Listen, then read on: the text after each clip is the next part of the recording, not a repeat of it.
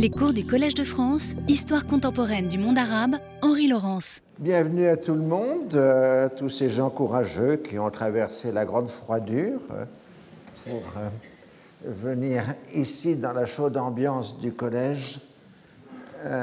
donc, la fois dernière, je vous ai, enfin, nous étions dans la Seconde Guerre mondiale, et je vous ai évoqué le dossier syrien et égyptien. Euh, dans cette période euh, qui va jusqu'à 1942.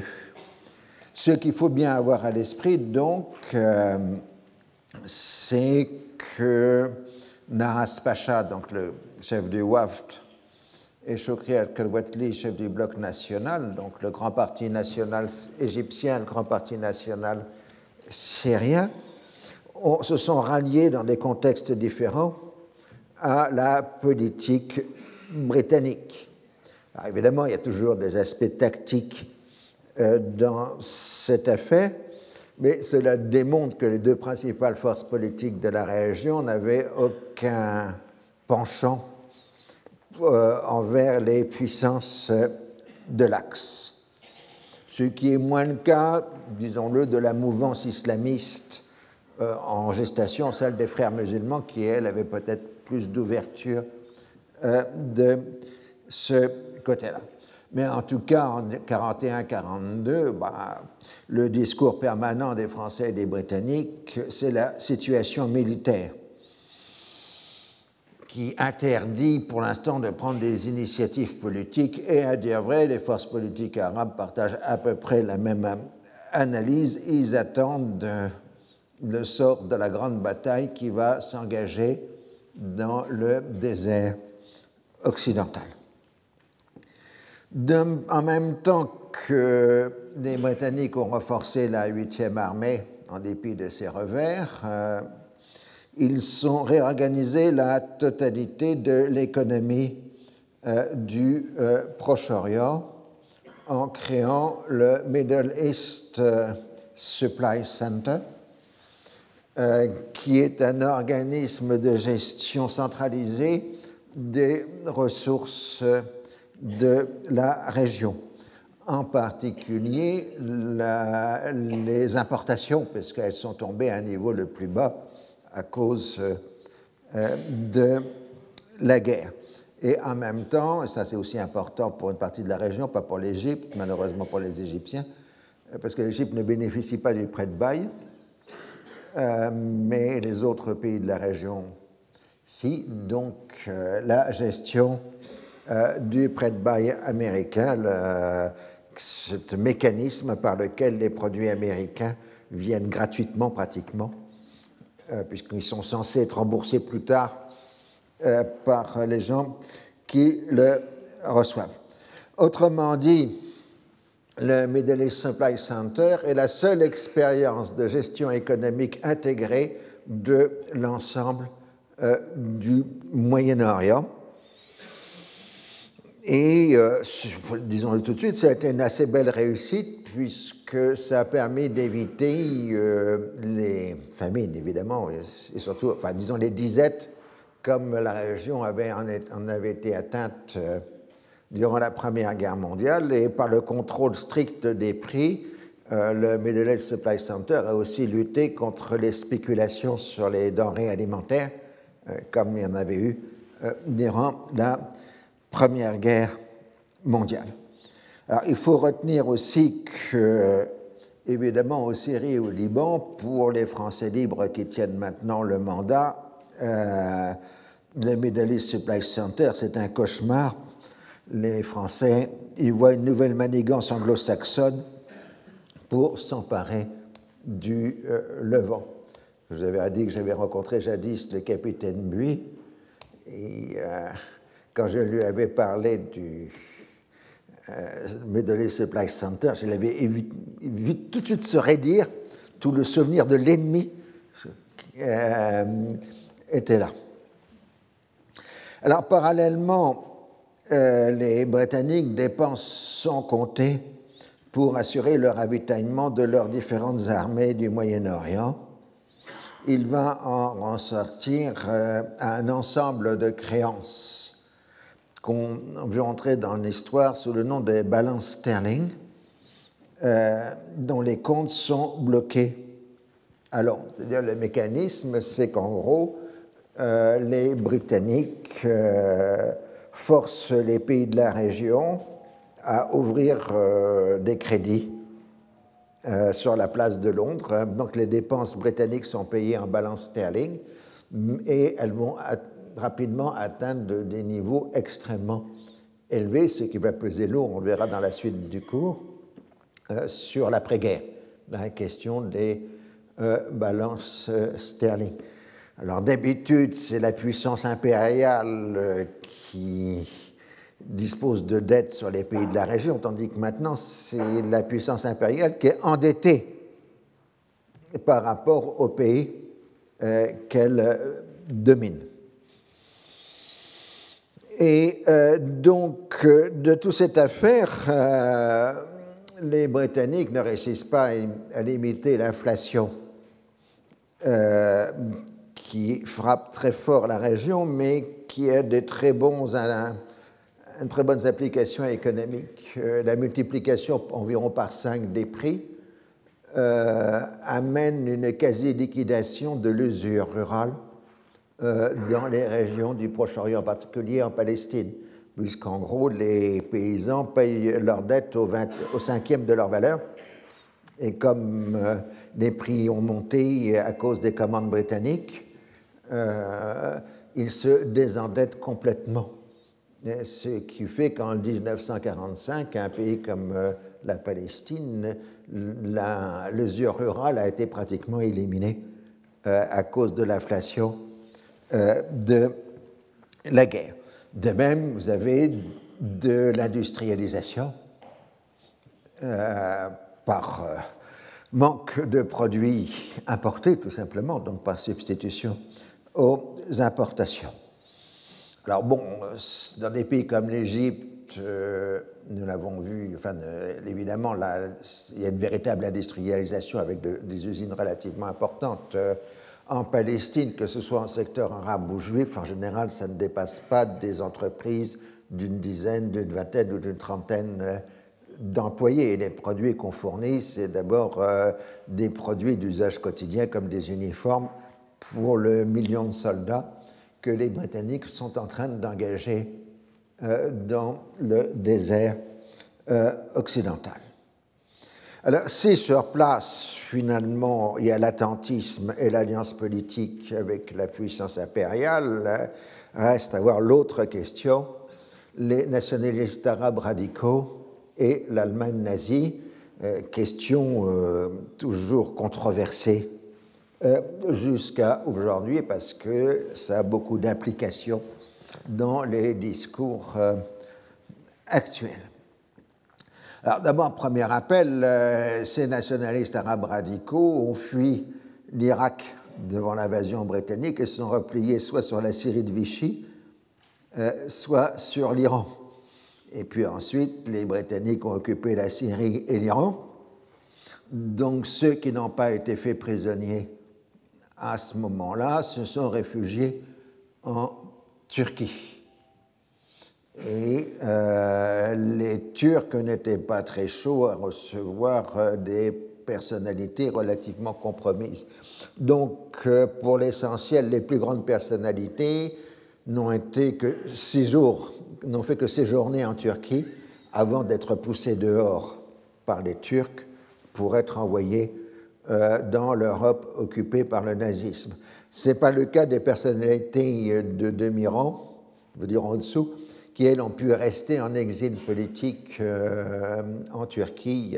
Un jour ou l'autre, je voudrais faire une étude parce qu'on a trois journaux d'hommes politiques arabes euh, de la période qui rapportent leurs événements quotidiens lors de leur exil en Turquie entre 1941 et 1945. Donc pour la perception des événements, c'est euh, tout à fait euh, intéressant. Alors euh, le premier à avoir pu se rendre en Europe, on l'a vu, c'est Kaouji, puisque les Allemands l'ont amené par avion sanitaire après sa blessure en Syrie. Les... Donc les autres, ils n'avaient pas vraiment le choix, mais leur choix était plutôt l'Allemagne nazie parce qu'elle paraissait désintéressée euh, par rapport au monde arabe, plutôt que l'Italie fasciste, dont évidemment les ambitions territoriales au détriment des Arabes étaient connues de tout. Le second à arriver euh, en Allemagne nazie, c'est Benjamin el-Husseini, le mufti de Jérusalem, qui a réussi à s'évader d'Iran. Donc c'est sa troisième évasion.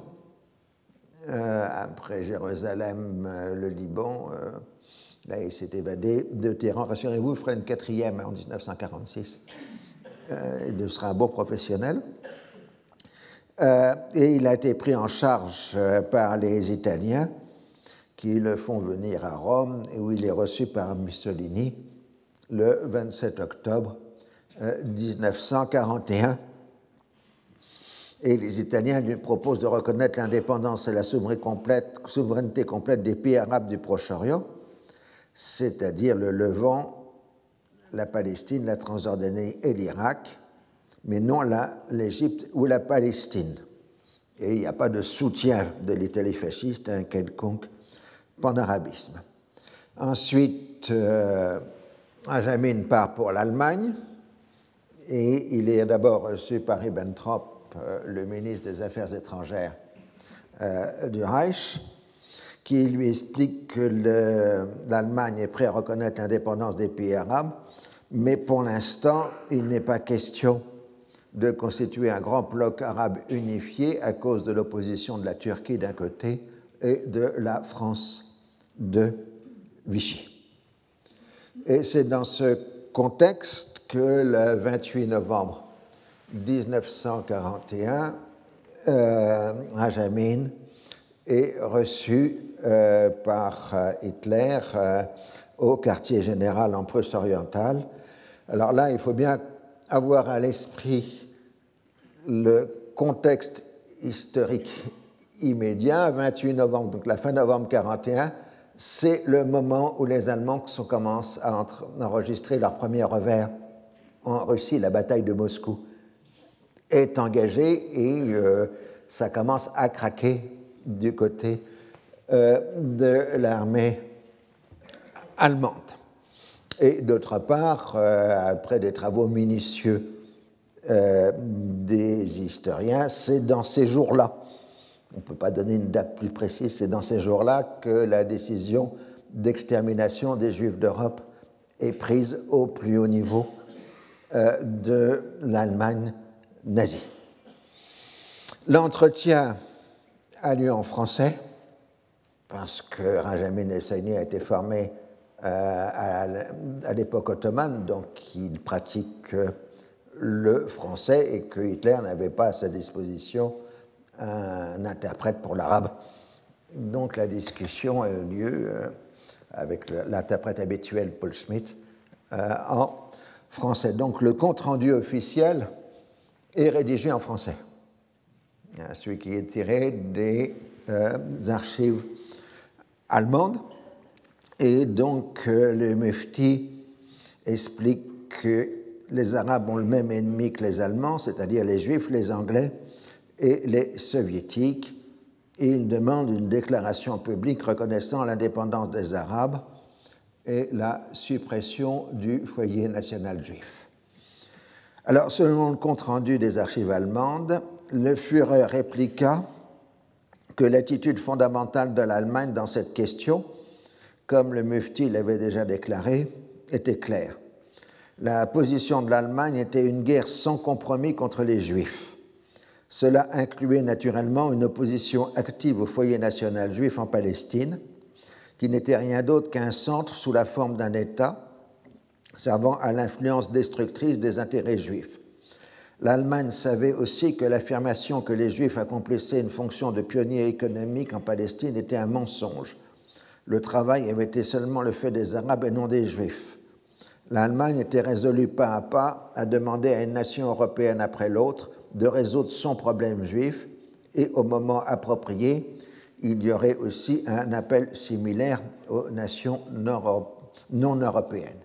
Bon, là, rappelez, on est dans le contexte de l'ordre d'extermination. L'Allemagne était à présent engagée dans un combat de vie ou de mort avec les deux citadelles du pouvoir juif, la Grande-Bretagne et la Russie soviétique. Les États-Unis ne sont pas entrés encore en guerre, ils vont entrer en guerre dans dix jours.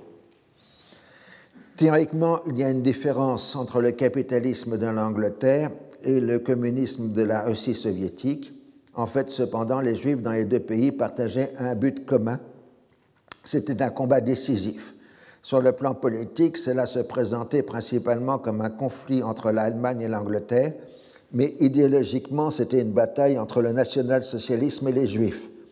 Cela allait sans dire que l'Allemagne apporterait une aide positive et pratique aux Arabes engagés dans le même combat, mais parce que les promesses platoniques étaient sans effet dans une guerre pour la survie ou la destruction, dans laquelle les Juifs étaient capables de mobiliser tout le pouvoir de l'Angleterre pour leur fin.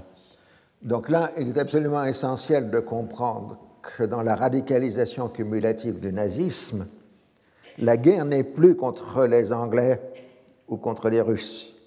La guerre est contre les Juifs. Euh, l'extermination des Juifs n'est pas un détail de la Seconde Guerre mondiale, pour Hitler, c'est le point central euh, de la Seconde Guerre mondiale, la lutte contre l'Angleterre ou contre les Soviétiques étant plutôt le détail.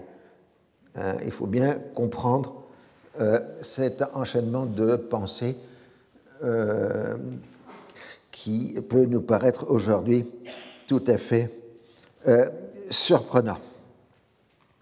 Alors, il est assez clair qu'au moins à cette date, le Mufti ne comprend pas l'ampleur du délire racial d'Hitler, puisqu'il lui dira lors de sa troisième et dernière rencontre, euh, quelques jours après, que les Arabes pensent que ce ne sont pas les Juifs, mais le sionisme qui est à l'origine des sabotages. Hitler voudra alors le convaincre d'étudier le racisme scientifique qui le conseillera vivement d'aller visiter le musée racial ou l'Institut racial de Berlin, où les choses lui seront explicitées.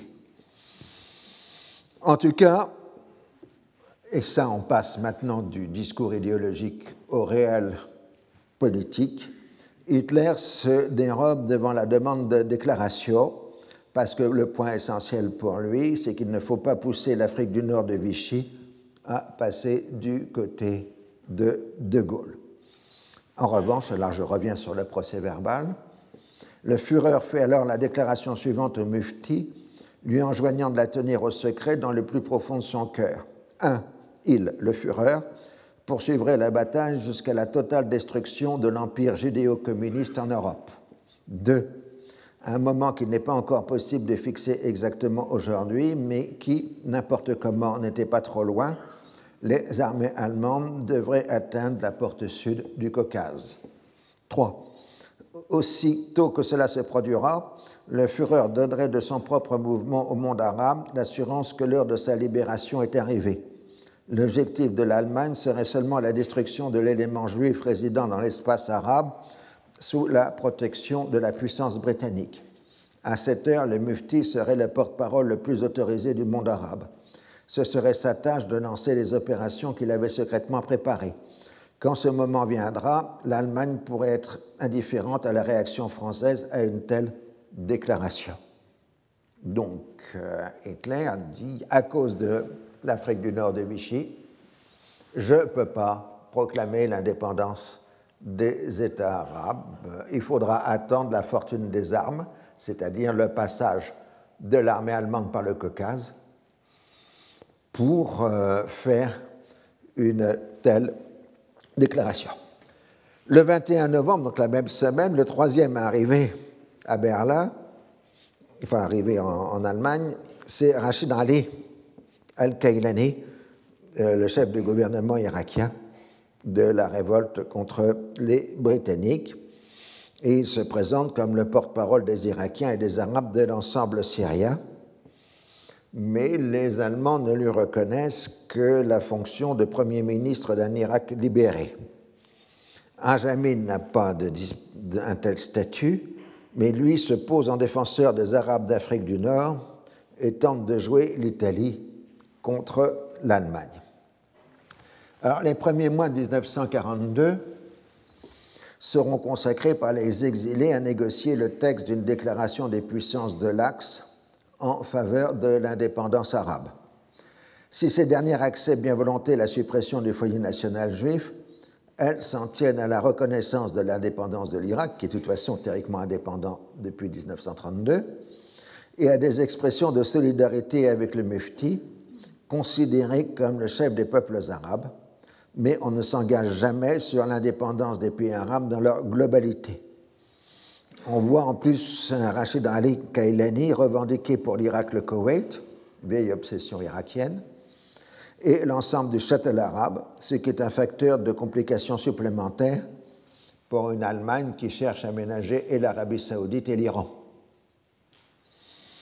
Le Mufti et Kailani tentent alors de se lancer dans une unité, de, créer une unité de volontaires arabes se battant aux côtés de l'armée allemande, mais la base de recrutement est faible.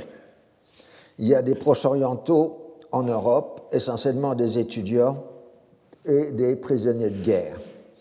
L'échec est sans appel puisqu'en mai 1942, le total des volontaires arabes engagés du côté allemand s'élèvera à 130 personnes. Le refus d'une déclaration publique annonçant l'indépendance ne motive pas à s'engager, en particulier chez les Maghrébins. De plus, Italiens et Allemands se disputent le contrôle de ces combattants arabes. Jamais n'est prêt à jouer la carte italienne, ce que refuse Kailani, d'où une discorde dans le camp arabe, se divisant entre partisans de Kailani et partisans du Mufti. Euh, se mettant du côté des adversaires du Mufti. Les perspectives géopolitiques entrent en ligne de compte. Si les Allemands passent le Caucase, ils deviendront les maîtres du Proche-Orient, donc de l'Irak. Si les Germano-Italiens l'emportent dans le désert occidental, l'Italie restera la puissance majeure. Alors, au-delà de la rivalité des personnes, Rajamin se présente comme le représentant d'une organisation pan-arabe héritière et continuatrice des mouvements clandestins de la Première Guerre mondiale. Ce qui est exact, c'est qu'il avait milité dans une telle organisation durant la Première Guerre mondiale, Al-Fatah, mais il n'en est pas le, enfin, elle n'existe plus et, il n'en est pas le chef. De même, il se prétend être un chef religieux dont l'autorité s'étend à tout l'islam. Il a réussi à s'attirer les sympathies des cercles dirigeants nazis, qui d'ailleurs trouvent que sa complexion de peau assez blanche fait probablement de lui un circassien, donc un arien, et pas vraiment un arabe sémite. Parce qu'il faut toujours comprendre que les nazis voient le monde dans la grille raciale. Euh, face à ce danger, Kailani dénonce les prétentions du Mufti comme étant un bluff fondé sur aucune base réelle. Alors là, maintenant, nous allons voir ce qui est entré dans l'histoire dans une expression célèbre de Winston Churchill, la fin du commencement. Maintenant, ce n'est pas la fin, ce n'est même pas le commencement de la fin, mais c'est peut-être la fin du commencement. La chute de Tobruk le 21 juin 1942 constitue un revers majeur pour les Britanniques. Churchill, qui se trouve en visite à Washington, obtient un accroissement des livraisons de matériel militaire à destination du Proche-Orient. Dans la foulée, l'Africa Corps pénètre en Égypte le 24 juin et le 1er juillet prend position à El Alamein, à moins de 60 km euh, d'Alexandrie, ce qui provoque un vent de panique euh, en Égypte. Le signal a été donné par les Britanniques eux-mêmes, puisque la flotte de guerre stationnée à Alexandrie part euh, pour des ports plus sûrs comme Port Saïd, Haïfa et Beyrouth. Une déclaration germano-italienne du 2 juillet annonce que les forces de l'Axe sont pénétrées en Égypte pour en expulser les Britanniques. Le principe est l'Égypte aux Égyptiens mais il n'est toujours pas question d'une indépendance complète et souveraine, ni de l'union avec le Soudan, ni des aspirations arabes. En fait, comme le montre ce texte de, italien de signé par Mussolini, euh, il s'agit d'un régime d'occupation. Et donc voici la proclamation chargée de faire euh, de mettre l'Égypte sous occupation euh, italienne à la suite de la prochaine victoire militaire. D'ailleurs, le Duce se rend en Libye et il attend avec son cheval blanc la victoire pour arriver et faire une entrée solennelle au Caire. Il va attendre un certain temps. Euh, en tout cas, au Caire et en Alexandrie, les civils européens sont évacués avec précipitation vers la Palestine, tandis que les services administratifs commencent à brûler les archives. En revanche, Naras Pacha et Farouk gardent leur dignité et refusent de quitter la capitale, et les autorités mandataires de Palestine refusent d'accueillir les Juifs du Caire. La, la panique a duré environ une semaine. Si une partie de la population urbaine égyptienne a semblé voir d'un bon oeil l'entrée des Allemands, il n'y a eu aucun soulèvement ni acte de violence. Mussolini, donc, euh, Rommel est à bout de ses possibilités logistiques ces lignes de ravitaillement s'étendent sur 1600 km et sont soumises au bombardement de la RAF. Les premiers jours de juillet 1942 voient la première bataille d'El Alamein, où les forces épuisées de l'envahisseur se heurtent à une nouvelle bataille d'usure. Parce que, vous vous rappelez, vous avez expliqué, la guerre du désert, c'est à la fois une guerre de yo-yo et ensuite une guerre de position. Donc on va alterner maintenant soit les positions, euh, soit le yo-yo. Pendant ce temps, Churchill a réussi à persuader les Américains qu'il était trop prématuré de faire un débarquement en Europe occupée et qu'ils devaient consacrer leurs efforts à un débarquement en Afrique du Nord, française. Si certains responsables américains grommellent qu'ils ne sont pas entrés en guerre pour sauver l'Empire britannique, la lecture de la carte est suffisamment euh, clair, euh, puisque la main allemande a pris l'offensive dans le sud de la Russie maintenant et pas, sur euh, Moscou. Et le 17 juillet 1942 commence la grande bataille de Stalingrad, tandis que les Allemands pénètrent dans le Caucase.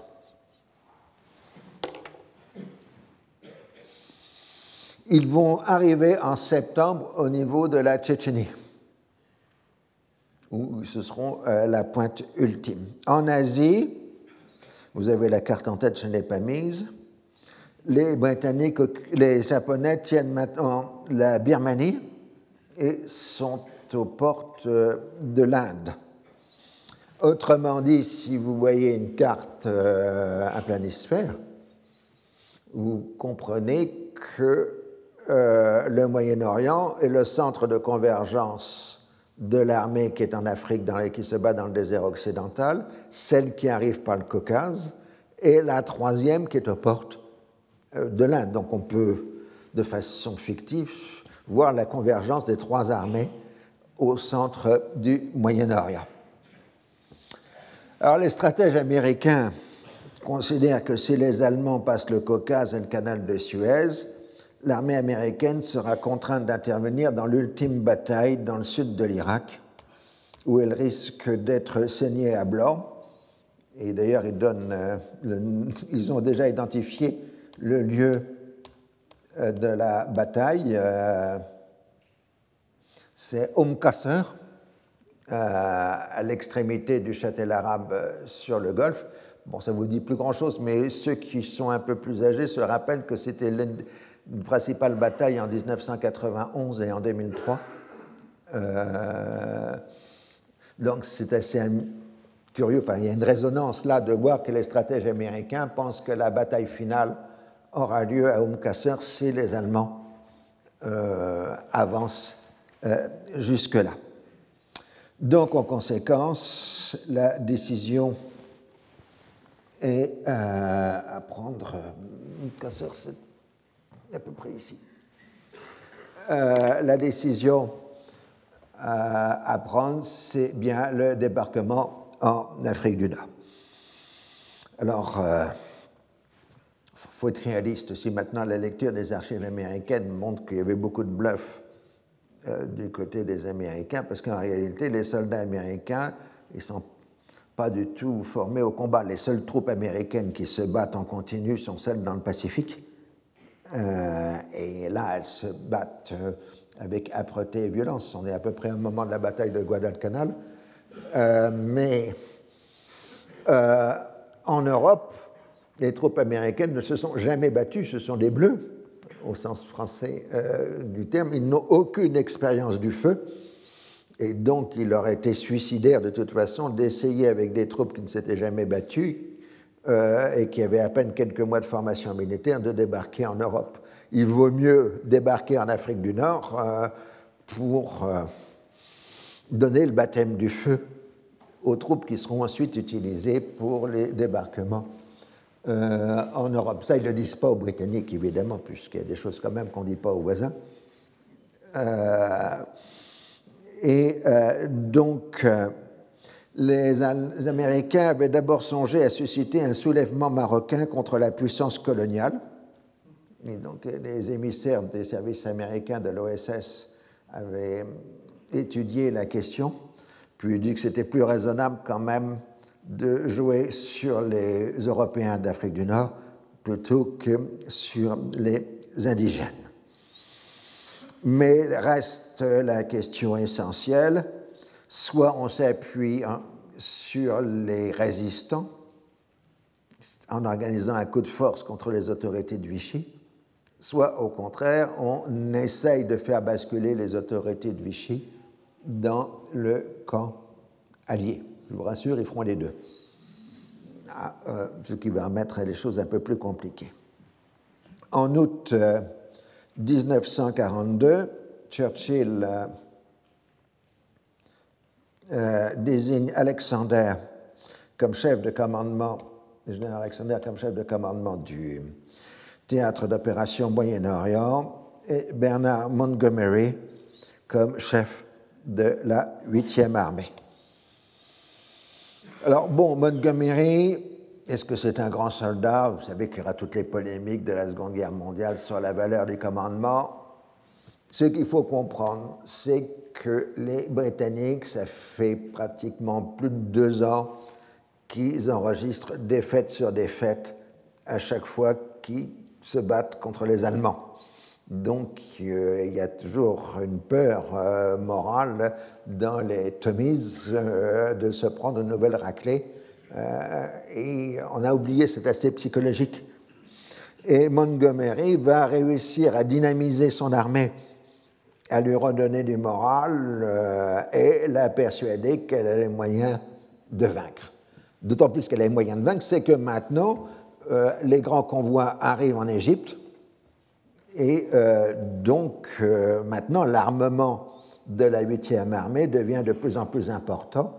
La puissance de feu devient de plus en plus écrasante par rapport à celle de l'Africa Corps. Évidemment, les soldats savent que euh, leur puissance de feu augmente parce qu'ils voient tous les jours le nouveau matériel, les tanks, les canons, etc., l'aviation, arriver sur le front. D'où le fait que le 30 août, euh, quand Rommel lance une seconde offensive, ce qu'on appelle donc la seconde bataille de l'Alaïmen, euh, il ne réussit pas à percer. Et dès lors, euh, les choses sont claires quand on regarde les, effectifs. les Allemands sont maintenant en position défensive. L'offensive est passée du côté britannique parce que le rapport de force est passé en faveur des Britanniques.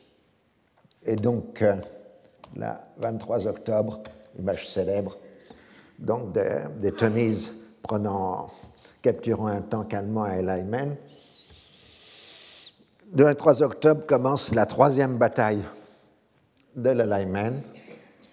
Et le 2 novembre, le front germano-italien est rompu et Rommel euh, va se montrer un très habile stratège en réussissant une extraordinaire euh, retraite sur des centaines de kilomètres en évitant toutes les manœuvres successives d'encerclement euh, que les Britanniques tentent pour le détruire. Le 8 novembre, c'est le débarquement américain en Afrique du Nord. Et euh, cette fois, la résistance des, vichistes, est beaucoup plus symbolique euh, qu'en Syrie. Alors, il y a entraînant une énorme confusion parce qu'au départ, les Américains se sont appuyés sur des commandos issus de la résistance pour prendre le pouvoir à Alger. Mais ensuite, ces commandos ayant échoué, ils se sont ralliés aux autorités de Vichy représentées par l'amiral Darlan, ce qui fait que euh, Vichy continue en Afrique du Nord, mais du côté allié, sous le commandement de Darlan. Ce que les Américains appellent de façon cynique un expédient provisoire. Hein, ce qui va d'ailleurs entraîner dans la foulée le ralliement de toute l'Afrique noire française euh, aux Alliés, puisque tous les préconsuls vichistes basculent de l'autre côté après que Darlan euh, se soit rallié. En revanche, les Allemands ont eu le temps d'occuper la Tunisie, mais en février 1943, les forces de l'Axe ont perdu l'essentiel de la Libye et dès lors, l'armée américaine converge avec la 8e armée britannique dans la bataille de Tunisie, qui amène donc euh, la capitulation de Tunis le 13 mai 1943, donc ça, ce sont les Britanniques entrant à Tunis en mai 1943. Euh, c'est ce qu'on a appelé Tunisgrad, puisque 130 000 Allemands et 120 000 Italiens ont été faits prisonniers, puisque les Allemands n'avaient aucun moyen d'évacuer leurs troupes. Ils ne pouvaient pas faire des Dunkerques comme les Britanniques euh, le faisaient. Donc, euh, c'est à comparer aux 380 000 tués, blessés ou prisonniers allemands à Stalingrad, qui, la bataille de Stalingrad s'est terminée le 2 février 1943. Et dans le euh, Pacifique, la faiblesse de la logistique japonaise et la perte de la suprématie navale ont mis fin à la menace japonaise sur l'Inde, même si euh, il y a encore des batailles, en particulier des batailles très dures à la fin 1944 en Birmanie entre l'armée japonaise qui tente une percée vers l'Inde et, euh, l'armée britannique euh, de l'Inde. En tout cas, après Stalingrad et Tunisgrad, si vous voulez, c'est la fin du commencement. Les Allemands ont perdu l'initiative des opérations et ils ne peuvent plus mener que des contre-offensives face à l'inexorable progression des armées euh, des Nations Unies. En février 1943, Eisenhower s'est vu rattaché à son commandement suprême des forces alliées. Euh, non, je n'ai pas marqué son nom, vous connaissez tous le nom d'Eisenhower quand même s'est vu rattaché à son commandement suprême des forces alliées en Afrique du Nord, la 8e armée britannique. Autrement dit, maintenant, c'est les, les, Américains qui contrôlent, enfin qui ont le poste de commandement suprême des forces occidentales, même si le commandement du Moyen-Orient reste aux mains des Britanniques, mais ce commandement n'est plus qu'un faisceau de forces d'occupation et de systèmes logistiques, puisque après Tunis, la bataille de la Méditerranée se poursuit, mais elle s'éloigne euh, du monde arabe, puisque ce sont les débarquements successifs en Sicile, puis en Italie. L'Afrique du Nord française est donc passée du côté des Alliés, même si Vichy se poursuit sous la direction de Darlan et de Giraud. Et c'est dans cette confusion, dans ce brouillage, C'est pour ça que ça fait toujours ricaner quand De Gaulle dit vers l'Orient compliqué. Euh, en 1942-43, c'était les Français qui étaient vraiment compliqués. Entre une France libre, une France de Vichy ralliée aux Alliés et une France de Vichy euh, qui était toujours sur occupation allemande. Euh, donc c'était eux qui étaient compliqués et pas les locaux. En tout cas, l'Allemagne a tenu jusqu'au bout, c'est-à-dire jusqu'à la perte de Tunis, et même au-delà, à ménager le maréchal Pétain. Au moment du débarquement en Afrique du Nord, le Mufti a immédiatement proposé une déclaration allemande favorable à l'indépendance des pays d'Afrique du Nord et parlait de la création d'une armée maghrébine de libération. Mais euh, tout ça a été rejeté par les Allemands. Dans une lettre qu'Hitler adresse au maréchal Pétain le 26, octobre, 26 novembre 1942, Hitler garantit la préservation de l'empire colonial français. Et en dehors de la France de Vichy, il faut ménager l'Italie fasciste et l'Espagne franquiste, toutes les deux résolument hostiles à une indépendance arabe. Et dans la mesure euh, de la bataille de Tunisie, euh, les Allemands sont obligés encore de ménager les Vichysois qui sont sous leur contrôle en Tunisie, donc pas de proclamation euh, pro-arabe. La propagande radiophonique allemande s'est surtout orientée vers les Européens d'Afrique du Nord, accusant les anglo-saxons d'outrager les femmes, de piller les ressources du pays, de vouloir y installer 2 millions de juifs. Des thèmes analogues avec en plus la défense de l'islam sont adressés à la population musulmane. L'impact de cette propagande semble être totalement nul, sauf en France métropolitaine, euh, dans les milieux collaborationnistes. En tout cas, les habitants d'Afrique du Nord ont avant tout vu devant eux l'énorme puissance américaine avec sa surabondance de matériel. Là, vous avez un goumier marocain en 1944. L'armée d'Afrique, qui est reconstituée en 1943 pour former le corps expéditionnaire en Italie, puis la première armée française de Delade de Tassigny, comprendra 410 000 hommes, dont 176 000 Européens, juifs compris, et 233 000 musulmans.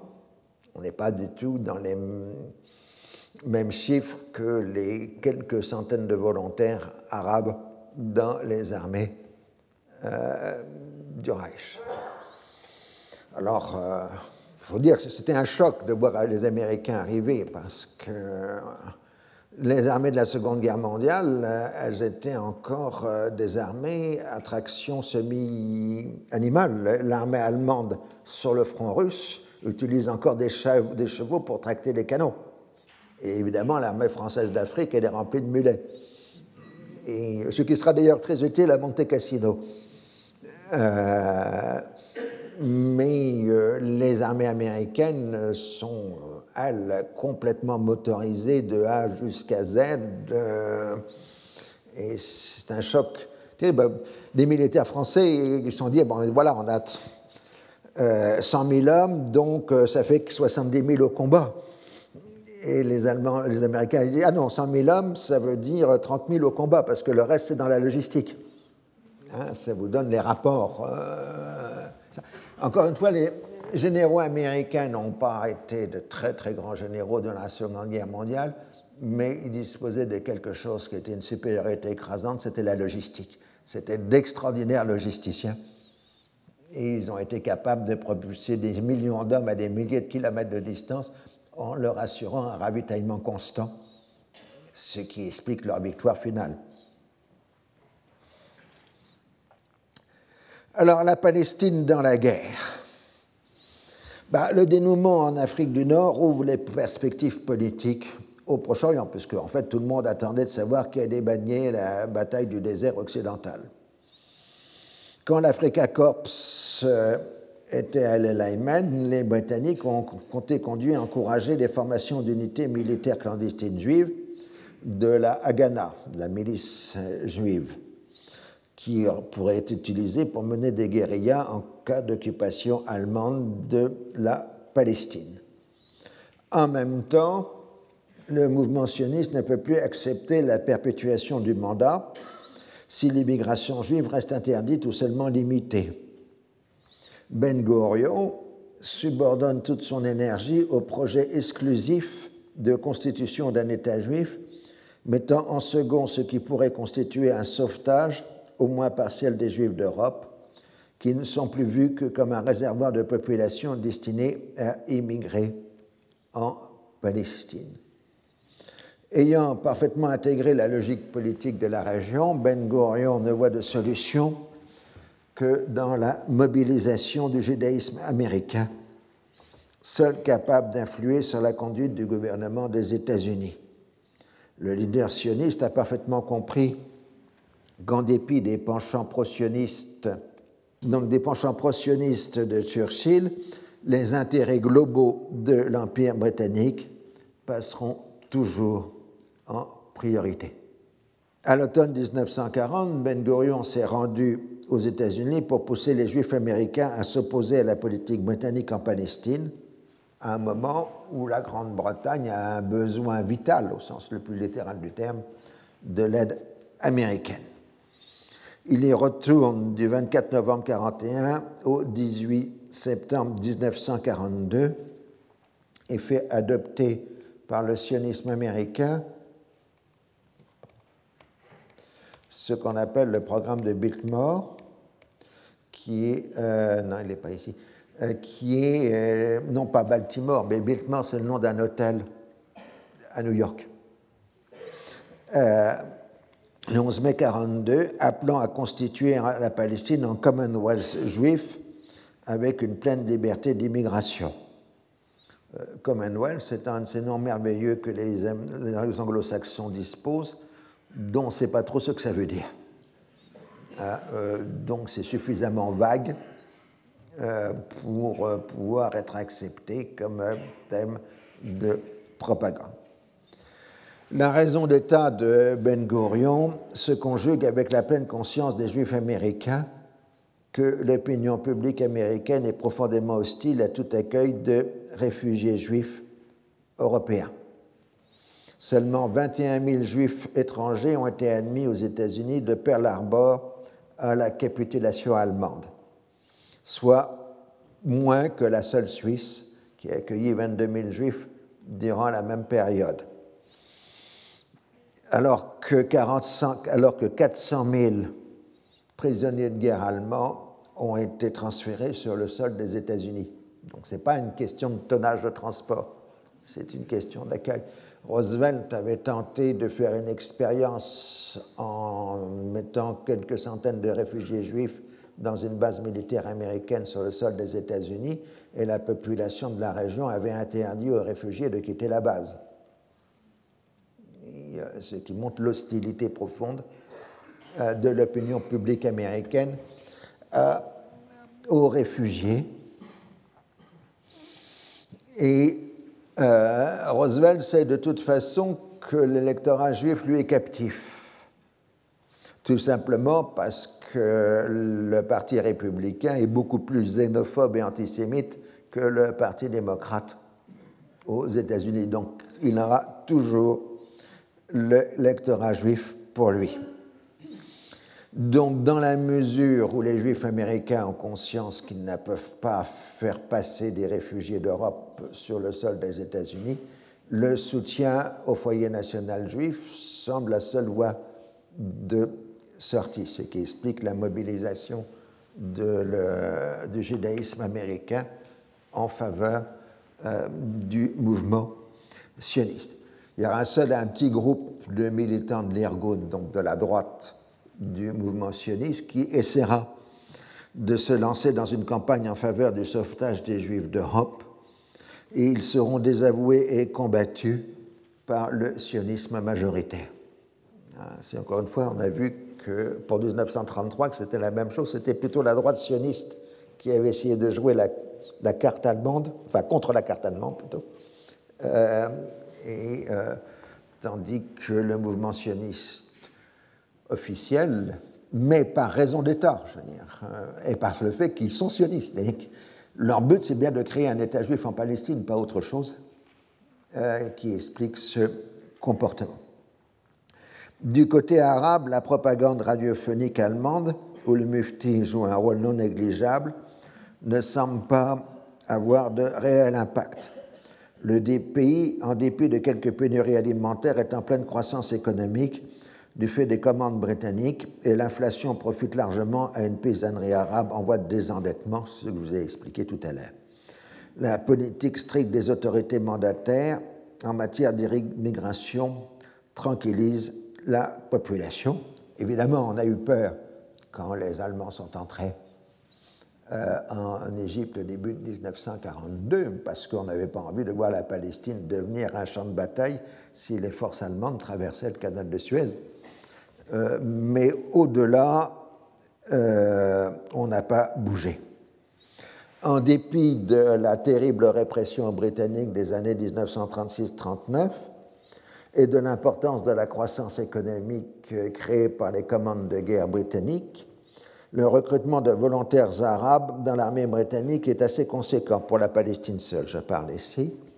Du 1er septembre 1939 au 31 décembre 1945, 12 246 Arabes palestiniens se sont engagés dans l'armée britannique, dont 7 778 dans des unités combattantes, contre 26 125 Juifs, dont 10 483 dans des unités euh, combattantes.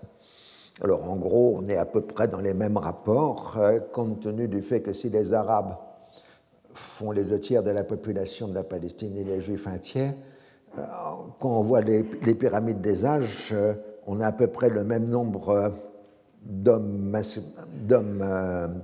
adultes mobilisables des deux côtés, puisque la population arabe est beaucoup plus jeune, avec énormément d'enfants, donc de gens qui ne sont pas mobilisables, évidemment, enfin mobilisables, utilisables dans une armée, puisqu'il n'est pas question de mobilisation, mais de volontariat. Ne serait-ce qu'encore une fois, les mandats interdisent la levée de soldats forcés. Ça fait partie des règlements. Vous pouvez avoir des volontaires qui viennent se battre dans les armées, mais pas de mobilisés dans les mandats. Vous aurez un certain nombre de Syriens et de Libanais qui iront se battre dans la France libre, mais en tant que volontaires.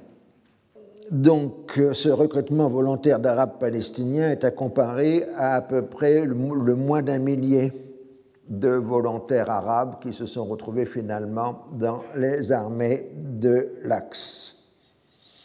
Alors si on veut avoir euh, la totalité des chiffres, si on prend en compte la totalité des musulmans engagés euh, dans les armées de l'Axe durant la Seconde Guerre mondiale, on a à peu près deux à trois dizaines de milliers de musulmans engagés dans les armées de l'Axe durant la, guerre, euh, essentiellement des Balkaniques, des musulmans bosniaques et des Caucasiens. Si on regarde les Caucasiens, on voit que la répartition des volontaires caucasiens dans l'armée allemande est à peu près égale chez les musulmans comme chez les chrétiens caucasiens, donc le facteur religieux euh, n'a euh, pas joué.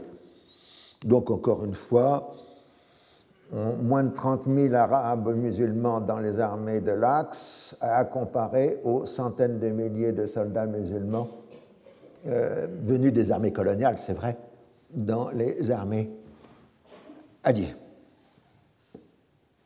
Ceci parce qu'il y a tout un discours aujourd'hui que j'appelle un peu la nazification des Arabes ou des musulmans, euh, qui laisse croire que les musulmans de la Seconde Guerre mondiale étaient tous du côté de l'Allemagne nazie, ce qui évidemment les chiffres montrent exactement le contraire. Alors en ce qui concerne la connaissance que pouvaient avoir les exilés arabes en Europe occupée de la destruction de la population juive en cours, la question est plus compliquée. Ils savaient bien évidemment, comme tout le monde, qu'il y avait persécution, mais cela ne semble pas les avoir affectés particulièrement. Les mémoires publiées après la Seconde Guerre mondiale, en général, l'ignorent. La seule exception notable dans les mémoires c'est celle de Benjamin El-Husseini, qui euh, mentionne euh, dans ses mémoires un déjeuner avec Himmler. Donc, donc, je retrouve le passage. J'entendais à chaque fois Himmler tenir des propos qui trahissaient une haine violente à l'égard des Juifs il les accusait d'être des oppresseurs qui se présentaient en opprimés, d'attiser les guerres, d'être égoïstes, etc. Il exposait l'ampleur des dégâts qu'ils ont infligés à l'Allemagne dans la dernière guerre. Citation Il ne cessait d'attiser la guerre afin d'en tirer des bénéfices financiers sans y risquer quoi que ce soit. C'est pourquoi nous avons décidé de leur faire payer d'avance pendant cette guerre le prix de leurs actions nuisibles nous en avons déjà exterminé près de 3 millions. Euh, donc cette discussion avec Himmler, d'après les mémoires de Benjamin, a eu lieu durant l'été 1943. C'est un texte qui m'est très utile parce qu'à chaque fois que je rencontre des négationnistes arabes, je leur dis, ben, Mufti, lui, il dit qu'il y avait 3 millions de juifs qui avaient été exterminés au moment de l'été 1943 donc euh, il était quand même plus au courant que vous. Hein, euh, et dans ses mémoires, il n'a jamais nié euh, le génocide de la Seconde Guerre mondiale. Il a dit qu'il n'en était pas responsable, mais il n'en a jamais nié l'existence. Alors je termine. Ce chiffre me surprit. Je n'avais rien entendu à ce sujet auparavant. Himmler me demanda à l'occasion Comment escomptez-vous régler la question juive dans votre pays? Je lui répondis Tout ce que nous voulons d'eux, c'est qu'ils rentrent dans leur pays d'origine. Il répliqua Nous ne les autoriserons jamais à retourner en Allemagne. Voilà ce que disent les mémoires euh, du Mufti, à prendre ce que valent toujours des mémoires, qui sont parfois des reconstructions, mais je pense que le témoignage là est euh, valide. En tout cas, la lutte contre le sionisme, confondu avec le judaïsme, est un des grands thèmes de la propagande radiophonique des pays de l'Axe, avec euh, du côté italien un discours qui se veut informatif. Là, je vais vous citer un extrait d'une émission de Radio Bari de janvier 1943. Euh, le problème juif. Les gouvernements britanniques et américains sont d'accord pour transformer la Palestine arabe en un foyer juif ces gouvernements ont également l'intention d'accorder aux Juifs une entière liberté dans tous les pays arabes afin de leur permettre de tout mettre en œuvre pour entraîner ces pays dans la guerre. Malheureusement, les plans de ces deux gouvernements ne se, réaliseront pas facilement. Les anglo-saxons n'ignorent pas qu'une telle situation provoquerait de graves désordres dans tous les pays arabes, ce qui constituerait une grave menace tant pour les anglo-saxons que pour les juifs. C'est pourquoi ces deux gouvernements s'abstiennent de mettre leurs plans à exécution.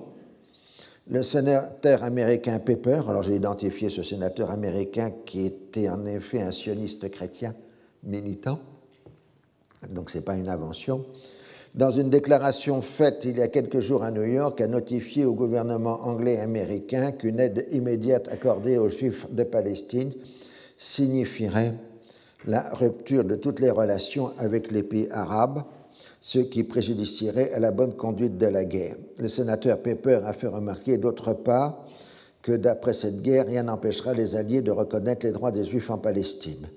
Le journal turc Cumhuriyet écrit Quand la Palestine appartenait à la France, cette dernière avait toujours protesté contre la création du foyer en Palestine, malgré l'assistance des gouvernements de Londres et de Washington.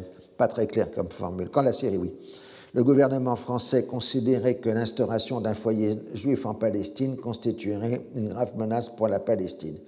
Mais maintenant que la République syrienne est sous le contrôle des anglo-gaullistes, aucune protestation ne sera adressée au cas où ce même problème serait de nouveau remis sur le tapis. Le journal turc conclut en disant que les Arabes de la Syrie et du Liban s'opposeront de toutes leurs forces à la création d'un foyer juif aux portes de leur pays. Donc là, c'est une émission typique de Radio Bari. Maintenant, on va comparer euh, pour le même jour une déclaration de Radio Berlin. Vous voyez, vous allez voir la différence de style. Anglais et juif. Durant la révolution de Palestine, le Times a écrit un jour un article dans lequel il disait La Grande-Bretagne est le royaume d'Israël et le roi d'Angleterre est un descendant de David. Il n'y a pas de doute que les Anglais et les Juifs sont de la même origine. L'Angleterre occupe la Palestine parce que ce pays est juif. Tous les peuples anglo-saxons sont d'origine sémite. Le peuple d'Amérique descend d'Isaac, fils d'Abraham. Il apparaît de là que l'anglais et le juif sont entre eux comme une personne et son image dans un miroir. Le principe anglais n'est autre que le principe juif basé sur le, mal et la destruction. La Grande-Bretagne s'appuie pour étendre sa domination sur les promesses que Jéhovah fit aux Juifs quand il leur promit la domination du monde. Ces promesses ont par conséquent été faites aux Anglais et la destinée de la Palestine et des Indes doit s'arranger sans complication. Les Juifs aspirent à la domination du monde, il leur tâte de réaliser leurs ambitions et si l'Angleterre arrive à gagner la guerre, elle dirigera le monde et son pouvoir s'étendra sur tous les pays. Alors les Juifs ne réclament pas seulement la Palestine, la Syrie et l'Afrique du Nord, ils voudront la possession du globe entier. Si le sang coule, si le monde est en guerre, si la misère est générale, c'est parce que les Juifs l'ont voulu et le veulent encore. Mais je ne crois pas que le monde sera abandonné à ce malheureux destin, je ne crois pas que la sagesse divine le permettra toujours, je ne crois pas que l'humanité se taira devant les crimes des Juifs. Donc là, vous voyez la différence complète entre l'antisémitisme absolument forcené de Radio Berlin en arabe euh, par rapport au caractère plus subtil des émissions de Radio Bari en arabe. Elles sont du même jour, euh, elles sont du 31 janvier 1943 euh, et elles, elles, ont été, je les ai retrouvées dans les archives, enfin la première le 13 janvier 1943 et la seconde du 31 janvier 1943. Je les ai retrouvées dans les archives du mandat français, puisqu'il y avait un système de monitoring des radios étrangères. Et donc, euh, vous aviez des gens qui prenaient des notes sur les émissions de Radio Berry et de Radio Berlin. Alors, indépendamment de la différence des propagandes, euh, ce qu'il faut savoir, c'est est-ce qu'elles étaient écoutées? Euh, une estimation américaine considérée comme fiable donne 90 500 récepteurs d'ondes courtes pour l'Égypte, l'Irak, la Syrie et l'Arabie saoudite pendant la, la, période concernée, 155 710 pour la Palestine, l'Algérie et le Maroc, détenus essentiellement dans ces cas par des Juifs en Palestine et des Européens en Afrique du Nord. Donc le nombre de postes ondes courtes détenus par des Arabes du Golfe à l'océan, c'est-à-dire donc euh, du Golfe Persique jusqu'au Maroc, serait donc de l'ordre de la centaine de milliers, ce qui est très faible, hein, euh, vu l'importance des populations et la dispersion géographique. Pour le Levant, on sait d'après certains témoignages d'époque que Radio Ankara, considéré comme neutre, avait une très bonne écoute, pour la même raison que les Français occupés écoutaient la radio suisse, euh, parce que les pays neutres étaient considérés comme beaucoup plus fiables que euh, les euh, pays en, guerre. Voilà ce qu'on peut dire. En tout cas, si les deux propagandes utilisent la question de Palestine, il est clair de toute façon que la question de Palestine est au centre du nationalisme arabe euh, depuis la fin des années 20. Et donc, par conséquent, ce n'est pas du tout une innovation et on n'a pas besoin d'eux pour euh, intéresser la question. Alors, une fois la guerre gagnée, enfin la bataille gagnée dans le désert occidental, les Britanniques s'inquiètent de l'importance des éléments armés dont disposent les Juifs de Palestine et craignent que ces derniers suscitent des affrontements avec les Arabes pour imposer la réouverture du dossier politique. Dans les premiers mois de 1943, en revanche, les Juifs de Palestine sont plutôt concernés par le sort des Juifs d'Europe et par les luttes pour le pouvoir à l'intérieur du mouvement sioniste. Donc, euh, des interlocuteurs anglo-saxons, américains et britanniques, quand on leur interroge sur la question, renvoient la question au lendemain de la guerre en disant que pour l'instant on fait la guerre et on n'a pas le temps de faire de la politique. Mais le contexte du Moyen-Orient a été totalement transformé par la guerre. La région maintenant comprend un acteur puissant, de plus les États-Unis. Les appels au secours britanniques ont fait comprendre aux Américains l'importance stratégique de la région. Ils sont maintenant bien présents en Irak et dans le Golfe, en raison du corridor persan. Depuis 1939, les compagnies pétrolières membres de la CASOC demandent à Washington de resserrer les liens avec l'Arabie saoudite. CASOC, c'est le consortium qui exploite le pétrole saoudien. La production pétrolière a atteint les 4 millions de tonnes, mais les compagnies membres de l'IPC, donc puisque dans l'IPC il y avait une partie de compagnies américaines, Direct Petroleum Company, refusent de permettre à leurs concurrents d'accéder au réseau de distribution et la guerre a entraîné une pénurie de navires pétroliers. Les finances de l'Arabie saoudite sont donc exsangues et les responsables de la CASOC craignent de voir une résiliation de leurs concessions. Alors, ils demandent à Roosevelt euh, que la marine américaine achète euh, du pétrole saoudien, mais la marine américaine refuse puisque la qualité n'est pas compatible avec celle utilisée par les navires de guerre. Donc, euh, pour pallier la crise financière, Washington autorise à Londres d'un prélèvement sur l'aide américaine des subsides à l'Arabie saoudite. Autrement dit, les Américains donnent de l'argent aux Britanniques pour leur, effort de guerre générale et une fraction de cet argent est donnée par les Britanniques à l'Arabie saoudite. En mars 1942, un consulat américain est établi à Jeddah, qui est le premier pas euh, vers euh, une présence officielle américaine euh, dans le pays, puisque jusque-là, il n'y avait pas de diplomate américain en Arabie saoudite, il y avait la compagnie pétrolière, et c'était le consulat américain au Caire qui couvrait l'Arabie saoudite, enfin, plus exactement la légation américaine au Caire. Vers les milieux de la guerre, les stratèges américains prennent conscience du risque d'épuisement des ressources pétrolières de ce que les Américains appellent l'hémisphère occidental. On a toujours du mal à comprendre parce que nous, nous voyons le monde sous forme d'un planisphère. Donc il y a deux hémisphères, nord-sud. Tandis que les Américains voient le monde sous forme d'un globe. Et donc il y a deux hémisphères, l'ancien monde et le nouveau monde donc l'hémisphère occidental et l'hémisphère oriental. Vous voyez ce que la différence de vocabulaire entre donc l'hémisphère occidental, c'est les deux Amériques. Et euh, l'importance des réserves saoudiennes. En même temps, bah, comme on l'a expliqué sur Ibn Saoud, c'est un bon routier de la politique et donc il joue euh, dès la rivalité naissante dans son royaume entre Américains et Britanniques.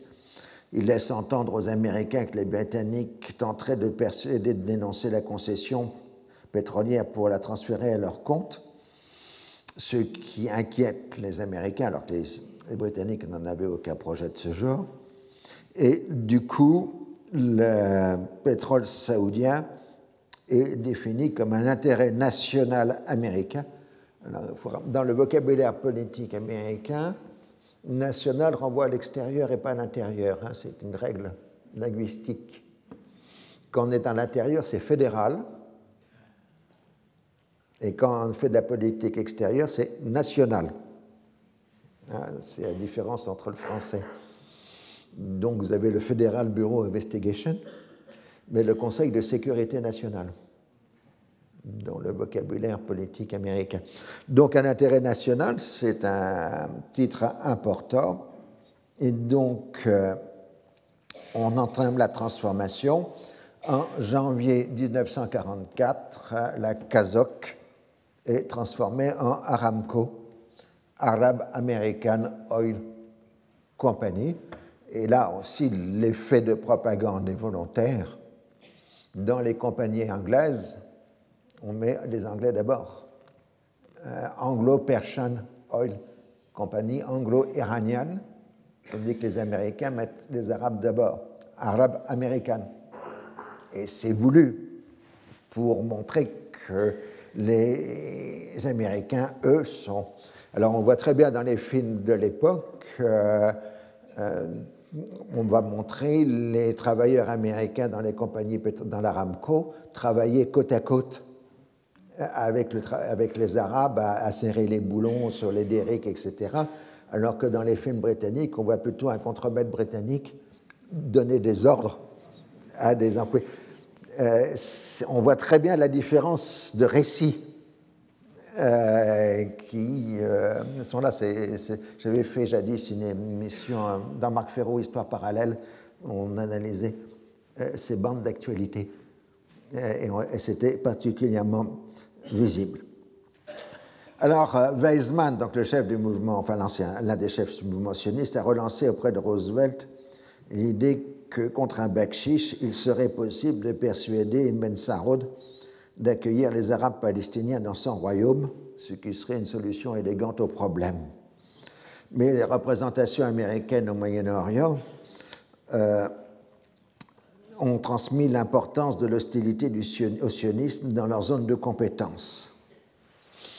Et euh, à partir de 1942-43, Roosevelt va entretenir une correspondance avec Ibn Saoud. Et Ibn Saoud lui explique que la Palestine ne peut être la solution à la question juive, même si on massacrait ou dépossédait les Arabes palestiniens de leurs terres, il n'y aurait pas de place pour fournir tous les Juifs du monde, dit le monarque saoudien. Et il lui propose que chaque pays allié prenne l'équivalent d'un dixième de la population juive, ce qui permettrait de régler la question. Roosevelt lui répond en utilisant la formule qui sera par la suite inlassablement répétée.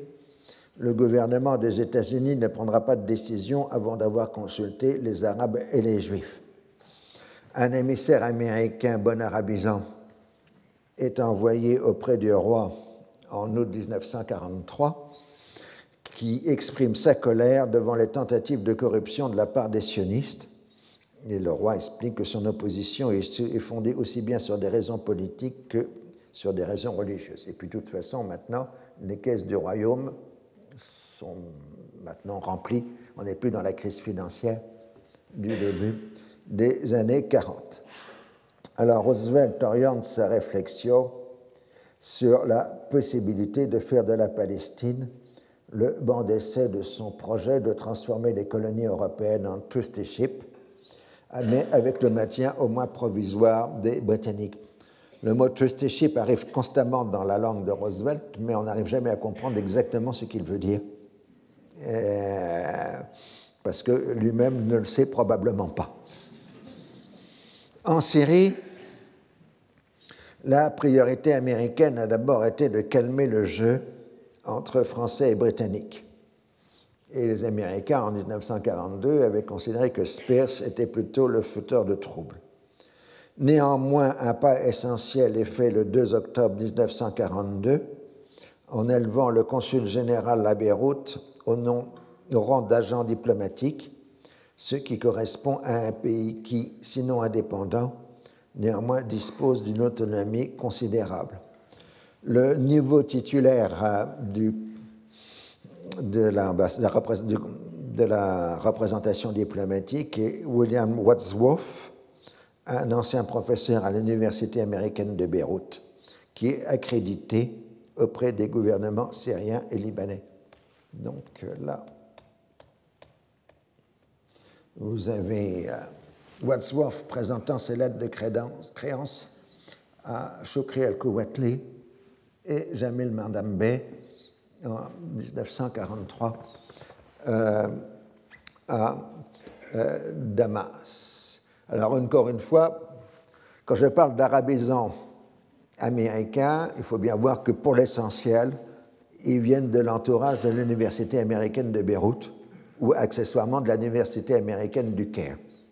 C'est là le réservoir d'arabisants euh, et donc qui sont de culture protestante, ce sont des fils de missionnaires, ou en tout cas des proches des missionnaires protestants au Proche-Orient. Alors, par courtoisie, les lettres de mission sont aussi adressées aux autorités mandataires et les Américains admettent le fait qu'à la fois la Syrie et le Liban sont considérés comme indépendants, puisque maintenant les diplomates américains sont accrédités auprès des gouvernements syriens et libanais, mais qu'en même temps, cette indépendance est limitée pour les raisons de la guerre. Alors, euh, les Syriens sont inquiets de voir que le représentant américain réside à Beyrouth, mais l'Américain leur explique que c'est purement technique, c'est parce que le Haut Commissariat est à Beyrouth que le représentant diplomatique américain est aussi à Beyrouth et que les États-Unis s'opposeront résolument à l'existence de privilèges particuliers pour la France ou la Grande-Bretagne une fois la guerre terminée et l'indépendance acquise. Alors, euh, pendant ce temps-là, ben, le match, le combat de coq euh, entre Spears et Catrou euh, se poursuit. Vous avez, voyez comme ils ont l'air d'être heureux ensemble sur cette photo. Alors, Catrou, qui est un maître diplomate, joue la montre en s'absentant pendant trois mois sans donner de consigne à la personne chargée de l'intérim ce qui évidemment euh, permet de ne pas prendre de décision. Finalement, dans la seconde quinzaine de mars 1943, Catrou annonce le rétablissement des constitutions syriennes et libanaises et la tenue prochaine d'élections. Dans un télégramme à De Gaulle du 6 mars 1943, il fait l'exégèse des complications du Levant, bon modèle du jeu d'implication donc je vais venir sur télégramme parce que ça vous montre comment on raisonne dans la région. Et je crois qu'on continue encore à raisonner à peu près de la même façon. Ceux qui est libanais de conviction ou d'intérêt, c'est-à-dire l'élément chrétien en général, se sent plus solidaires de la France devant ses menaces de démembrement ou d'absorption, tandis qu'inversement, les irrédentistes musulmans déclarent le Liban habitable dès le moment où il paraît devoir être intégré dans un système arabe. Ils se défendent de vouloir le démembrer en reconnaissant au moins en parole que la France y est la primauté. De leur côté, les Syriens obéissent à des sollicitations antagonistes suivant qu'ils pensent syriens ou qu'ils versent dans la fantasmagorie pan-arabe. Quand ils considèrent la menace sioniste turque, ils déclarent que leurs intérêts et les nôtres se confondent et affirment vouloir s'accorder avec nous seuls. Mais quand ils envisagent le rassemblement des Arabes, ils jugent que les maîtres du jeu sont les anglo-saxons et dès lors ils inclinent à ne pas se lier à nous, à se contenter de bons rapports et à réserver leurs décisions jusqu'à la conférence de la paix. Ils y sont d'autant plus portés que Wadsworth leur répète que la charte de l'Atlantique est le nouvel évangile international et que la position anglaise est bien connue. Donc vous voyez ce type de raisonnement à trois ou quatre bandes que Catrou tient en 1943 dans un télégramme à De Gaulle. Bon, on peut le continuer encore aujourd'hui euh, quand vous analysez la politique libanaise, syrienne ou irakienne, en changeant simplement quelques termes, on a à peu près le même type de raisonnement. Donc si l'Orient était compliqué, il était temps que la politique française se simplifie un peu. Et donc euh, c'est la création du Comité français de libération nationale Alger en 1943, ce qui signifie rapidement la victoire politique de De Gaulle, effective durant l'été 1943. Dès lors, devient commissaire à la coordination des affaires musulmanes et gouverneur général de l'Algérie. L'ambassadeur Jean Helleux lui succède comme délégué général au Levant. Alors maintenant que la guerre s'éloigne, on fait de la politique. Euh, les Hachémites ne cachent pas leurs ambitions sur la Syrie. Abdallah relance la Grande Syrie, dont il serait le souverain, mais n'a aucun soutien dans le pays, sauf chez les Druzes. L'Irak voudrait un trône de Syrie pour le régent, dont les fonctions irakiennes ne seront pas éternelles. Les uns et les autres ignorent les fantaisies de Churchill consistant à faire des Ben Saroud le chef d'une fédération arabe en échange d'une constitution d'un État juif. Donc la Grande-Bretagne se doit d'arbitrer entre les ambitions contradictoires de ses partenaires arabes les monarchies hachémites, l'Égypte qui veut se doter d'une hégémonie régionale, l'Arabie saoudite qui a peur de se trouver encerclée par les hachémites. Les enjeux régionaux immédiats sont la Syrie et la Palestine. La position la plus sûre est de s'en tenir au statu quo en affirmant que les questions politiques ne seront abordées qu'après la fin de la guerre. Mais il y a toujours des accidents politiques. Ce qui se passe en février 1943, quand un membre de la Chambre des communes pose une question au gouvernement pour savoir si son pays soutenait un rapprochement progressif des pays arabes qui pourrait obtenir aboutir à une fédération. Et évidemment, la réponse automatique du Foreign Office est de reprendre la déclaration d'Eden de mai 1941. Mais comme le contexte a totalement changé, elle est perçue cette fois comme un encouragement britannique à créer une forme d'unité arabe. Alors qu'en mai 41, c'était juste pour sauver les meubles. Euh, mais on voit très bien le mécanisme. Un député pose une question et le représentant du gouvernement, bah, il sort la dernière fiche technique sur le dossier, qui est la déclaration précédente. Alors, à partir de la déclaration d'Éden, renouvelée en, mai, en 43, en février 43, vont s'entamer deux processus différents. Un début de consultation entre pays arabes et un second plan de partage de la Palestine. Les responsables britanniques sur le terrain font le lien entre le règlement de la question de la Palestine et le sort du mandat français, puisque par définition tout le malheur dans les relations anglo-arabes viennent de la présence française au Levant, et que tout règlement palestinien se fera en partie au détriment des Arabes, ces derniers pourraient trouver une compensation par l'éviction des Français de Syrie et du Liban. Comme il ne peut être question de traiter franco-syrien et franco-libanais, la Syrie et le Liban pourraient ainsi entrer dans la zone sterling, ce qui serait un grand pas vers l'unification économique de la région sous la tutelle éclairée de la Grande-Bretagne qui est totalement désintéressée, je rajoute ça évidemment. Alors, sur ces prémices, euh, les consultations interministérielles de l'été 1943 se tournent vers un second plan de partage en absence d'option saoudienne. Reste à déterminer la taille de la partie juive compte tenu du sort des habitants arabes qui s'y trouvent et le degré d'intégration dans un ensemble syrien. Mais pendant ce temps-là, l'épreuve de force au Levant, tant attendue, va finalement se produire. Une fois le principe des élections acquis, il s'est déroulé toute une série de tractations entre les forces politiques, les gouvernements de transition et l'administration mandataire. En Syrie, les élections de juillet 1943 donnent une majorité au bloc national commandé par Kouatli, si les notables ont encore la haute main, on voit apparaître toute une nouvelle génération d'hommes politiques radicaux, aussi bien en matière sociale que nationale. L'éventail politique comprend maintenant un parti communiste et une association des frères musulmans prompte à défendre une morale austère. Kouatli devient président et les nationalistes forment le nouveau gouvernement. Au Liban, les élections d'août-septembre 1943 Euh, donne, euh,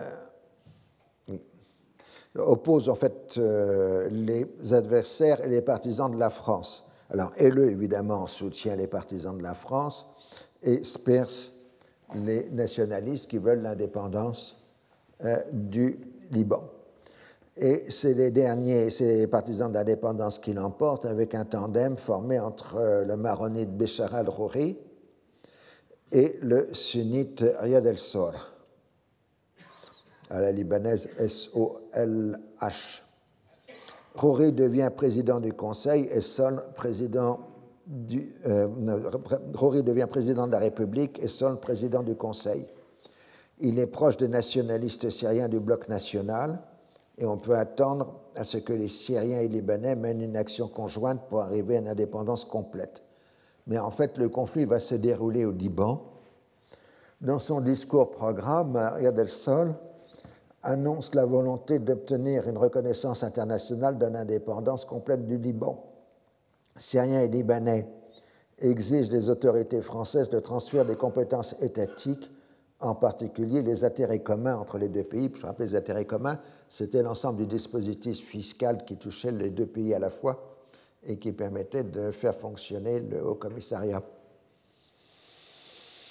Et le, après avoir consulté De Gaulle et le CFLN, refuse tout transfert et modification de la Constitution sans négociation préalable, c'est-à-dire qu'il exige d'abord un traité. Le 8 novembre 1943, le Parlement libanais vote la suppression des articles de la Constitution qui font référence à la puissance mandataire. Et le répond par un coup de force en suspendant la Constitution et en dissolvant le Parlement le 10 novembre. Plusieurs personnalités sont arrêtées. La question est de savoir si le recours à la force est ou non une décision propre de LE. Ça, les historiens en discutent encore. Certes, le SFLN, donc le Comité français de libération nationale, n'a pas été informé au préalable, vous consultez, mais la position de De Gaulle euh, est plus imprécise sur le sujet. Les manifestations de protestation se multiplient dans le pays dans un climat d'union entre chrétiens et musulmans. Le 13 novembre, le gouvernement britannique informe Alger qu'il envisage une intervention éventuelle des forces britanniques pour établir l'ordre et libérer les personnalités arrêtées.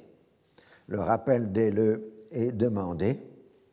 Washington soutient la position britannique et s'étonne de voir que le SFLN, alors que la métropole française mise sous la botte allemande, ne comprennent pas les aspirations à l'indépendance d'un autre peuple. Alger, on veut toujours maintenir la présence française et on fait porter la responsabilité de la crise sur les manigances de Spears, mais la France libre, enfin maintenant c'est le SFLN, n'a pas les moyens de s'opposer aux anglo-saxons. Donc, euh,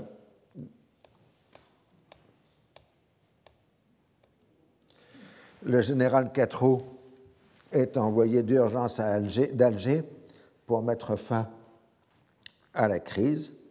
Donc là, vous voyez, euh, accueillant euh, à l'aéroport de Beyrouth. Le 19 novembre, Kazé, qui est le ministre résident britannique au Moyen-Orient, et Spears adressent un ultimatum exigeant d'ici le 22 novembre le rétablissement de la Constitution et de la libération des personnalités. Les États-Unis soutiennent totalement la démarche britannique. Catrous doit s'incliner devant ce nouveau fachoda en outrepassant les instructions reçues d'Alger. Le 22 novembre, tout est rentré dans l'ordre et l'anniversaire de ce jour deviendra la fête nationale libanaise. De Gaulle était partisan d'une politique de fermeté, mais il a été désavoué par la majorité du SFLN. En colère, il a dû s'incliner.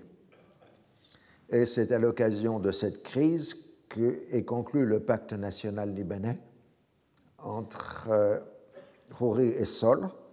Le président de la République sera maronite, le président du Conseil sera sunnite et le président de la Chambre sera sunnite, ce qui donnera euh, ce qui donnera au Liban la particularité d'avoir trois présidents. C'est-à-dire quand une personnalité étrangère se rend au Liban, il faut qu'il voit les trois présidents, tout en proclamant la nécessité de mettre fin au confessionnalisme politique, il est en réalité consacré, y compris dans les détails de l'administration. Les chrétiens reconnaissent l'existence d'un visage arabe du pays.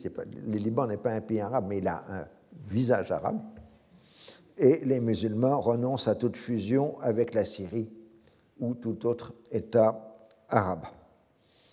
Le 22 décembre est signé à Damas un protocole franco-libano-syrien prévoyant le transfert progressif de toutes les compétences civiles du Haut-Commissariat aux États syriens et libanais, les Français ne conservant plus que les compétences militaires en raison de la guerre. C'est pour ça, on verra qu'il est impossible de dater la fin du mandat français, euh, parce que progressivement, les différentes compétences sont transmises au gouvernement syrien et libanais et il n'y a pas de date de fin du transfert de compétences, donc on ne peut pas dire c'est tel jour, c'est la fin du mandat. Il s'effiloche naturellement. Alors repassons à la Palestine et à la Syrie pour l'année 1944. Euh, en 1944, les États-Unis apportent un soutien diplomatique de plus en plus marqué à la cause de la Syrie et du Liban.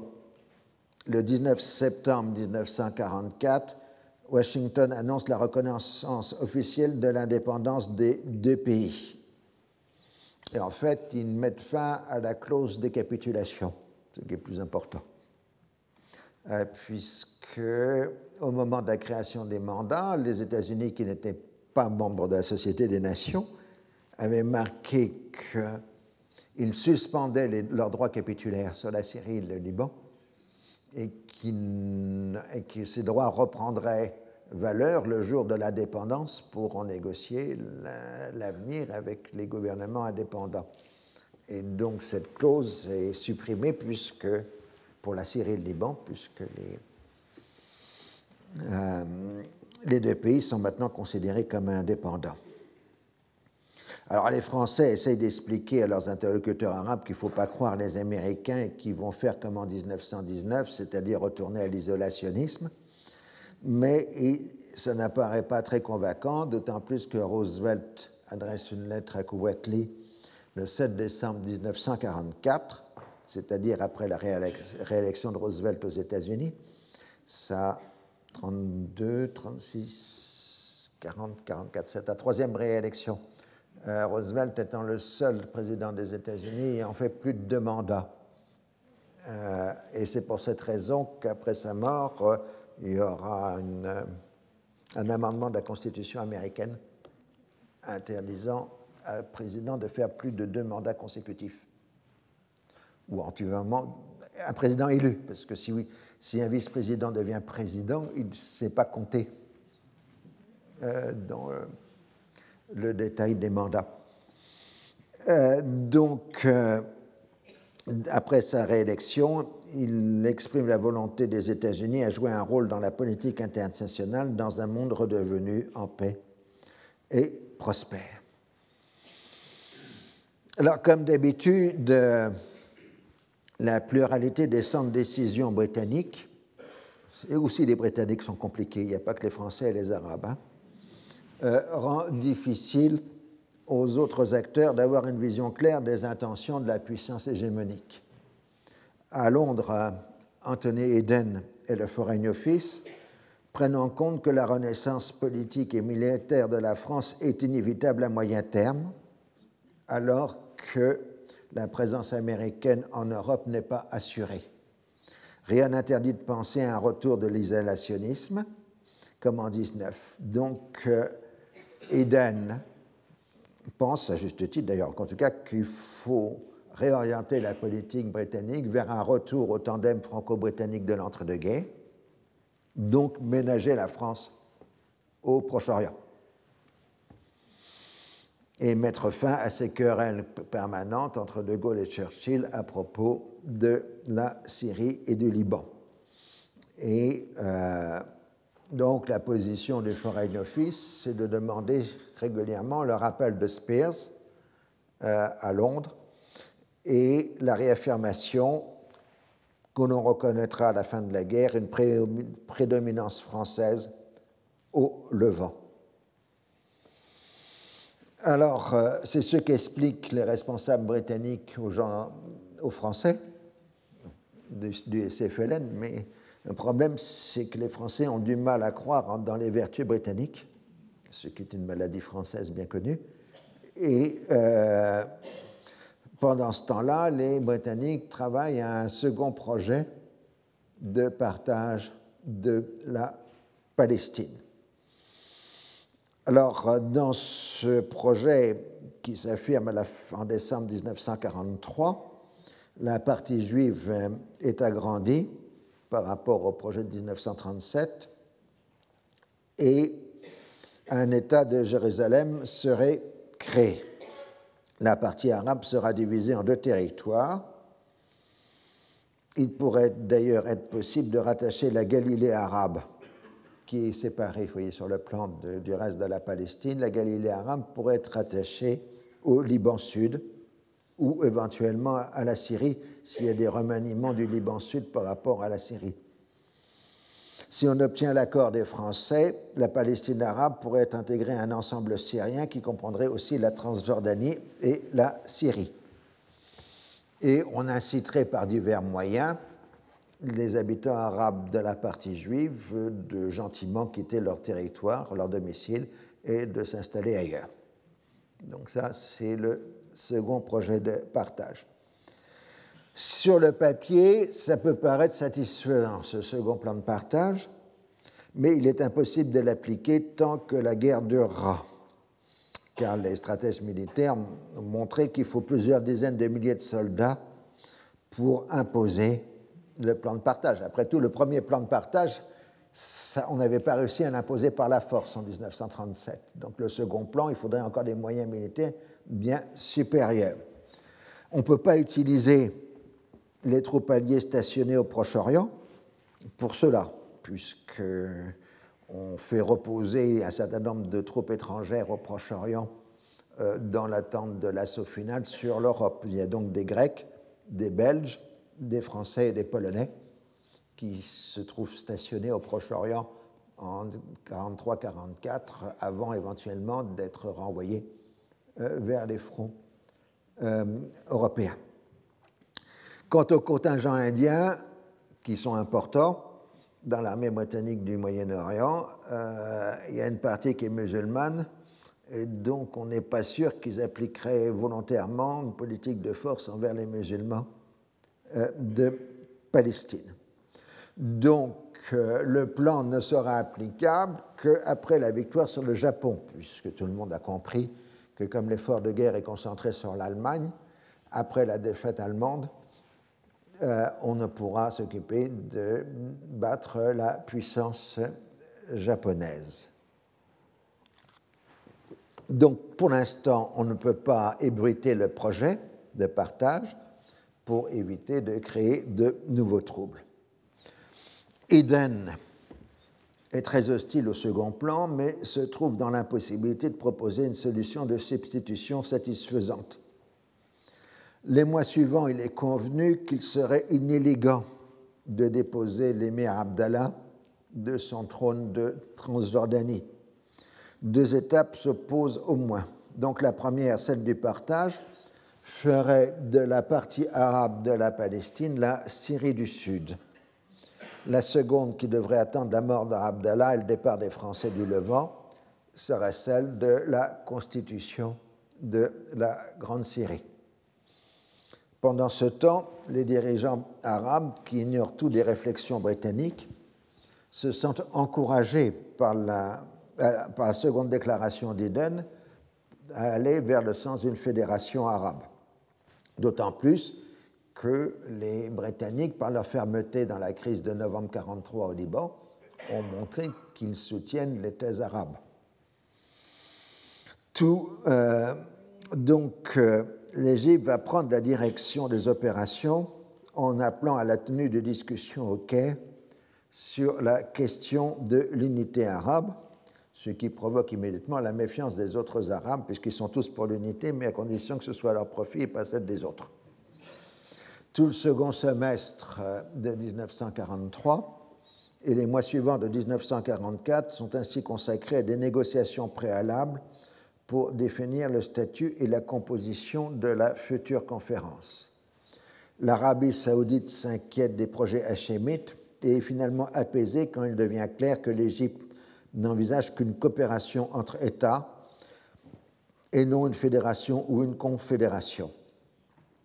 Du coup, les Syriens peuvent se permettre de se poser en défenseurs intransigeants de l'unité arabe, en sachant parfaitement que c'est sans conséquence, puisque l'Égypte et l'Arabie saoudite sont contre. Euh, donc, euh, quant au Liban, il profite des consultations pour marquer sa volonté de conserver sa pleine indépendance, reconnue par l'Arabie saoudite et l'Égypte, afin de bloquer les potentielles ambitions, des Hachémites. Enfin, les deux États du Levant, c'est-à-dire la Syrie et le Liban, veulent le maintien de leur statut de république, ce qui implique un rejet de toute fusion avec euh, la Transjordanie, avec l'Irak, qui sont des monarchies. Ah, alors c'est un bon prétexte, et puis en dehors de ça, ils ont parfaitement compris, la classe politique syro-libanaise, que s'ils font une fusion avec une monarchie, ben, ils n'auront jamais le poste suprême. Hein, tandis que s'il reste des républiques, eh ben, l'un d'entre eux sera toujours président de la République.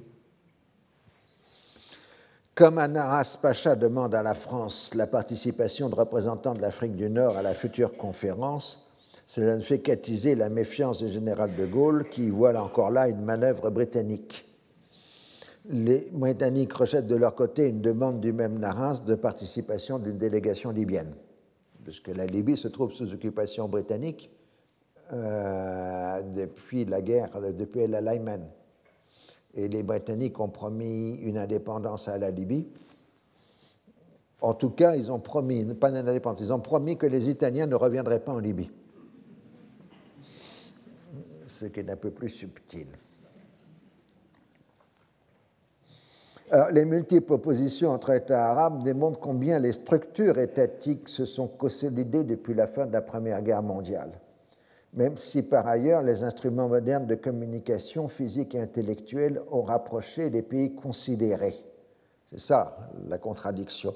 En 1920, quand les États émergent, il faut encore des jours de voyage pour traverser le Moyen-Orient, en étant donné le mauvais état des réseaux de communication. 25 ans après, on peut aller en une journée de Jérusalem à Damas ou au Caire, ou un peu plus, mais une journée et demie à Bagdad, et même maintenant il y a des vols qui, font ça en quelques heures. Mais les États arabes commencent à diverger. Et euh, donc, plus le rapprochement matériel s'opère et le rapprochement intellectuel par la radio, le cinéma, etc., la musique, Um etc., se, renforce, plus la divergence politique s'accroît. C'est ça le paradoxe euh, qui va rendre euh, impossible tout projet d'unité arabe. Les acteurs doivent à la fois rendre compatibles les aspirations de leur population et leurs ambitions personnelles d'où le retard considérable pris par la tenue du Congrès, d'autant plus que les Britanniques demandent à Nahas Pacha de ne pas accélérer le processus sans leur lui expliquer pourquoi, c'est-à-dire le second plan de partage. Finalement, le 22 juin 1944, Naras adresse les invitations à la tenue de la conférence. L'Arabie saoudite tergiverse dans l'attente d'une opposition britannique alors que les autres partis intéressés acceptent.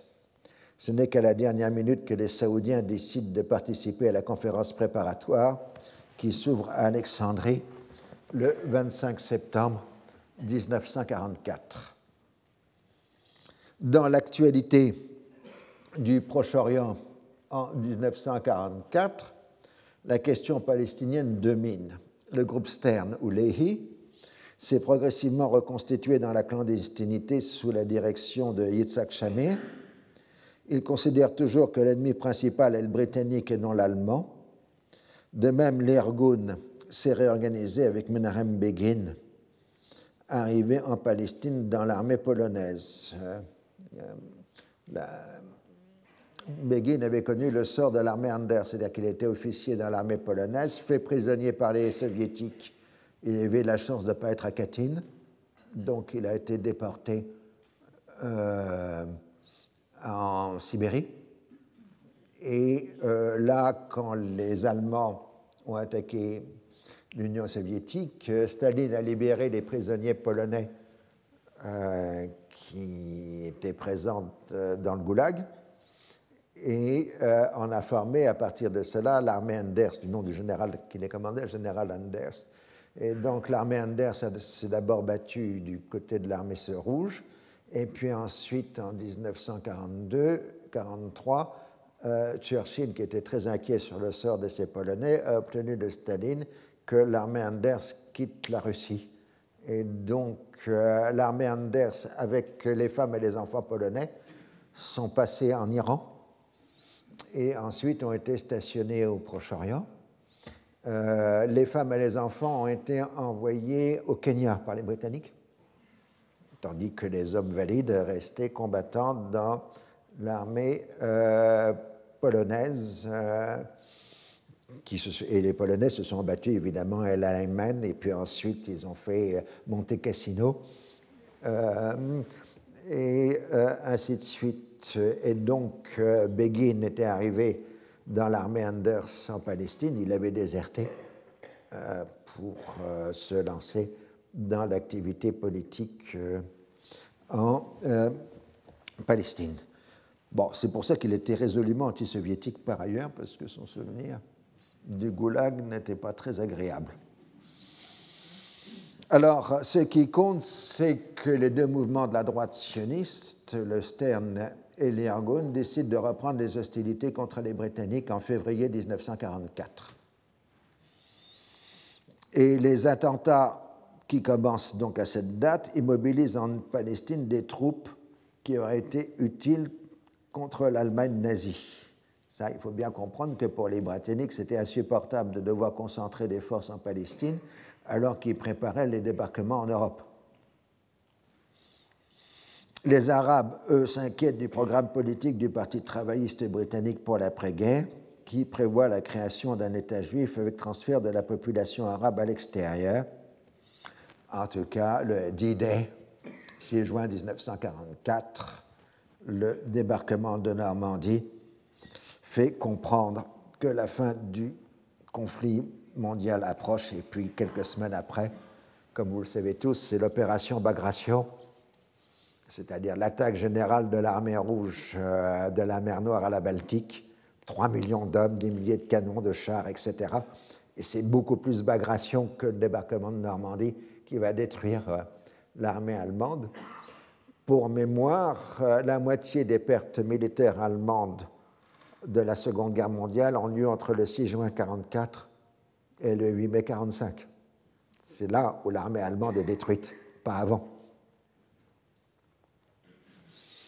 Et l'obstination mortelle d'Hitler porte une large responsabilité dans ces pertes colossales euh, de l'armée euh, allemande. Donc, euh, c'est dans ce contexte du débarquement de Normandie, de la grande offensive de l'armée rouge, que s'ouvre la conférence d'Alexandrie. Vous voyez là commission préparatoire dans une des premières réunions au, palais Antonien Dulès à Escandrie le 25 septembre 1944. Euh, euh, donc, euh, le fait que les, les Britanniques ne se soient pas opposés à la tenue de la conférence d'Alexandrie fait croire à tout le monde que les Britanniques sont pour. En fait, euh, dans les archives britanniques, on voit que c'est beaucoup plus simple. Ils ont dit les Arabes ne peuvent pas s'entendre entre eux, donc ce n'est pas la peine qu'on s'oppose à leur réunion, euh, parce que si on s'y oppose, ils vont dire que c'est notre faute, tandis que si on, les laisse faire, euh, on ne sera pas accusé. Hein, mais ça va expliquer le mythe que vous retrouvez encore dans un certain nombre d'ouvrages que la Ligue arabe est une création britannique.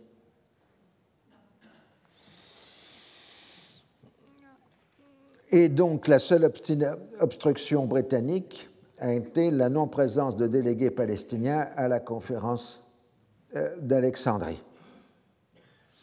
Alors on a transigé en disant qu'il y aurait un observateur palestinien, mais pas de représentant. Alors à Alexandrie, évidemment, il y a les gens qui veulent une union fédérale ou confédérale, euh, c'est-à-dire les hachémites, et ceux qui veulent une simple coopération. Euh, Ayad el-Sol, représentant le Liban, va jouer un rôle majeur défendant l'indépendance complète de son pays, ce qui convient aux autres acteurs qui ne peuvent se permettre officiellement de se démarquer des idées unitaires. Et donc le pacte national libanais va être consacré par le protocole d'Alexandrie. L'existence du Liban est reconnue dans ses frontières actuelles à condition de maintenir une politique étrangère compatible à celle des autres pays arabes. Voilà le, principe qui est adopté à la conférence d'Alexandrie. Alors, on ne va pas parler des Britanniques parce que d'abord, ils contrôlent toute la région militairement, qu'on a besoin d'eux pour obtenir l'indépendance complète de la Syrie et du Liban, et les Saoudiens ne sont pas encore vraiment sûrs que les Américains seront encore là après la guerre. Le protocole d'Alexandrie du 7 octobre 1944 montre que le principe de la coordination plus ou moins large des États arabes l'a emporté sur des idées plus unitaires. Donc la clause, terme A, c'est évidemment le plus important. Une ligue des États arabes sera constituée par les États arabes indépendants qui voudront en faire partie. Donc, euh, par contraction, on dit toujours la Ligue arabe, mais le nom réel, c'est Ligue des États euh, arabes, ce qui montre bien que le point premier essentiel est l'indépendance des États arabes.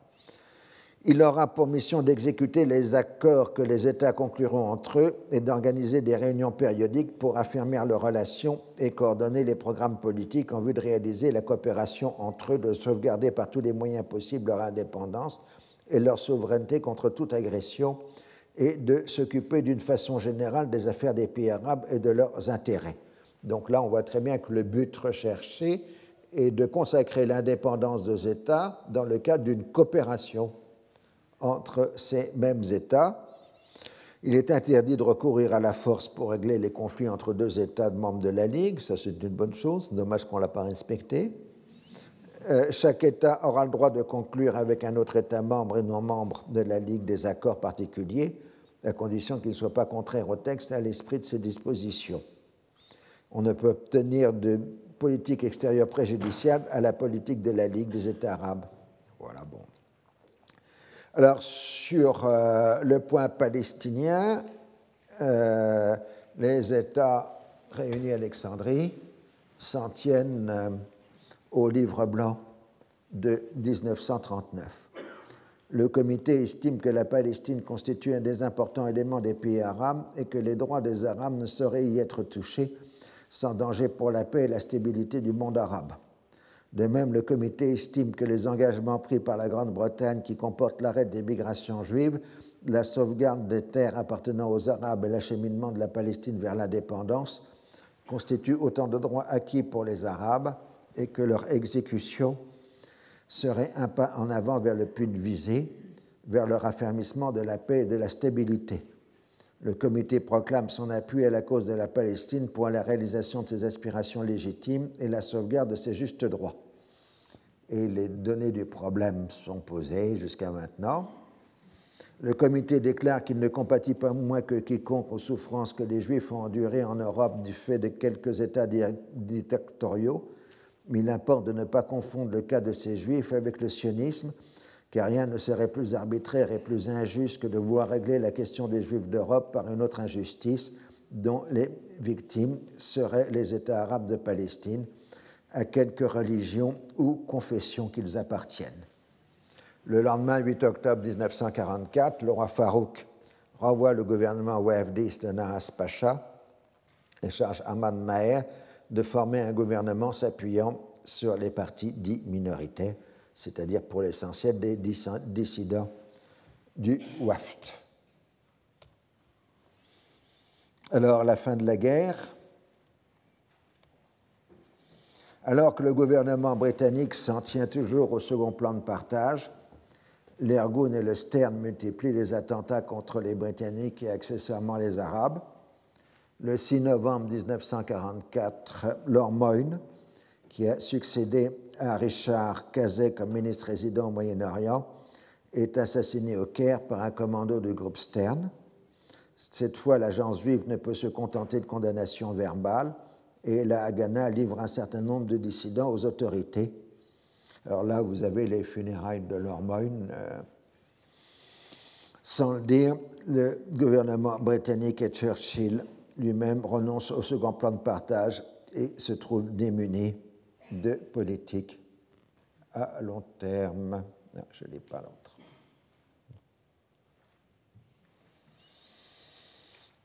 L'événement le plus important est le passage de Roosevelt en Égypte au retour de la conférence de Yalta. Il rencontre successivement le roi d'Égypte, l'empereur d'Éthiopie et le roi d'Arabie saoudite, ainsi que le président syrien. L'absence d'invitation adressée aux Hachémites de Transjordanie et d'Irak a particulièrement inquiété et vexé ces derniers.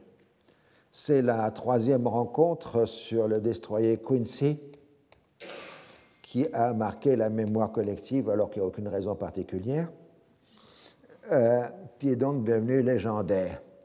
Ce serait à ce moment qu'un pacte aurait été conclu entre les Sarouds et les Américains. Donc vous trouvez une abondante littérature complètement fausse sur euh, le pacte de Quincy, parce que l'essentiel avait déjà eu lieu avec la création de l'Aramco en janvier 1944. La décision a été prise de développer l'exploitation du pétrole saoudien, ce qui implique des investissements considérables. L'administration Roosevelt a un moment envisagé de faire de l'Aramco une compagnie d'État américaine ce qui avait provoqué l'hostilité résolue de la plus grande compagnie américaine des Majors. Depuis février 1943, l'Arabie saoudite bénéficie du prêt de bail. Des relations diplomatiques directes sont maintenant entretenues. En 1944, l'émir Faisal, ministre des Affaires étrangères, a fait sa première visite aux États-Unis. Dans les entretiens politiques, il explique l'hostilité de son pays à tout projet d'union arabe le renforcement de la présence américaine dans le royaume se fait au détriment des Britanniques.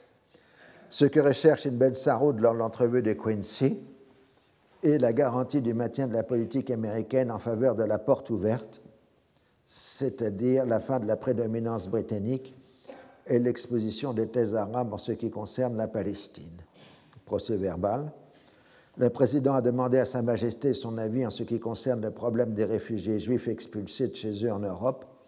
Sa Majesté a répondu qu'à son avis, les Juifs devraient retourner vivre là où ils avaient été expulsés. Les Juifs dont les foyers avaient été complètement détruits et qui n'avaient aucune possibilité de substance dans leur patrie, Amlons dans le texte anglais, devraient recevoir l'espace suffisant pour vivre dans les pays de l'Axe qui les avaient opprimés le président a remarqué que la Pologne peut être prise en exemple. Il semble que les Allemands aient tué 3 millions de juifs polonais, ce qui fait qu'il devait y avoir suffisamment d'espace pour la réinstallation de nombreux juifs sans foyer. Euh, le reste est des bavardages, small talks. Néanmoins, le président a assuré qu'il ne ferait rien pour aider les juifs contre les arabes et qu'il ne ferait aucune action hostile au peuple arabe. À son retour à Washington, Roosevelt affirmera qu'il a appris plus sur la Palestine en cinq minutes de la part des Ben Saoud que dans sa vie précédente. Son entourage traduit qu'il a découvert ce que tout le monde savait, que les Arabes ne voulaient pas de Juifs supplémentaires en Palestine. Donc je vais vous laisser là, en pleine angoisse, mais enfin je vous rassure, la guerre elle est bientôt terminée. Retrouvez tous les contenus du Collège de France sur www.colège-2-france.fr.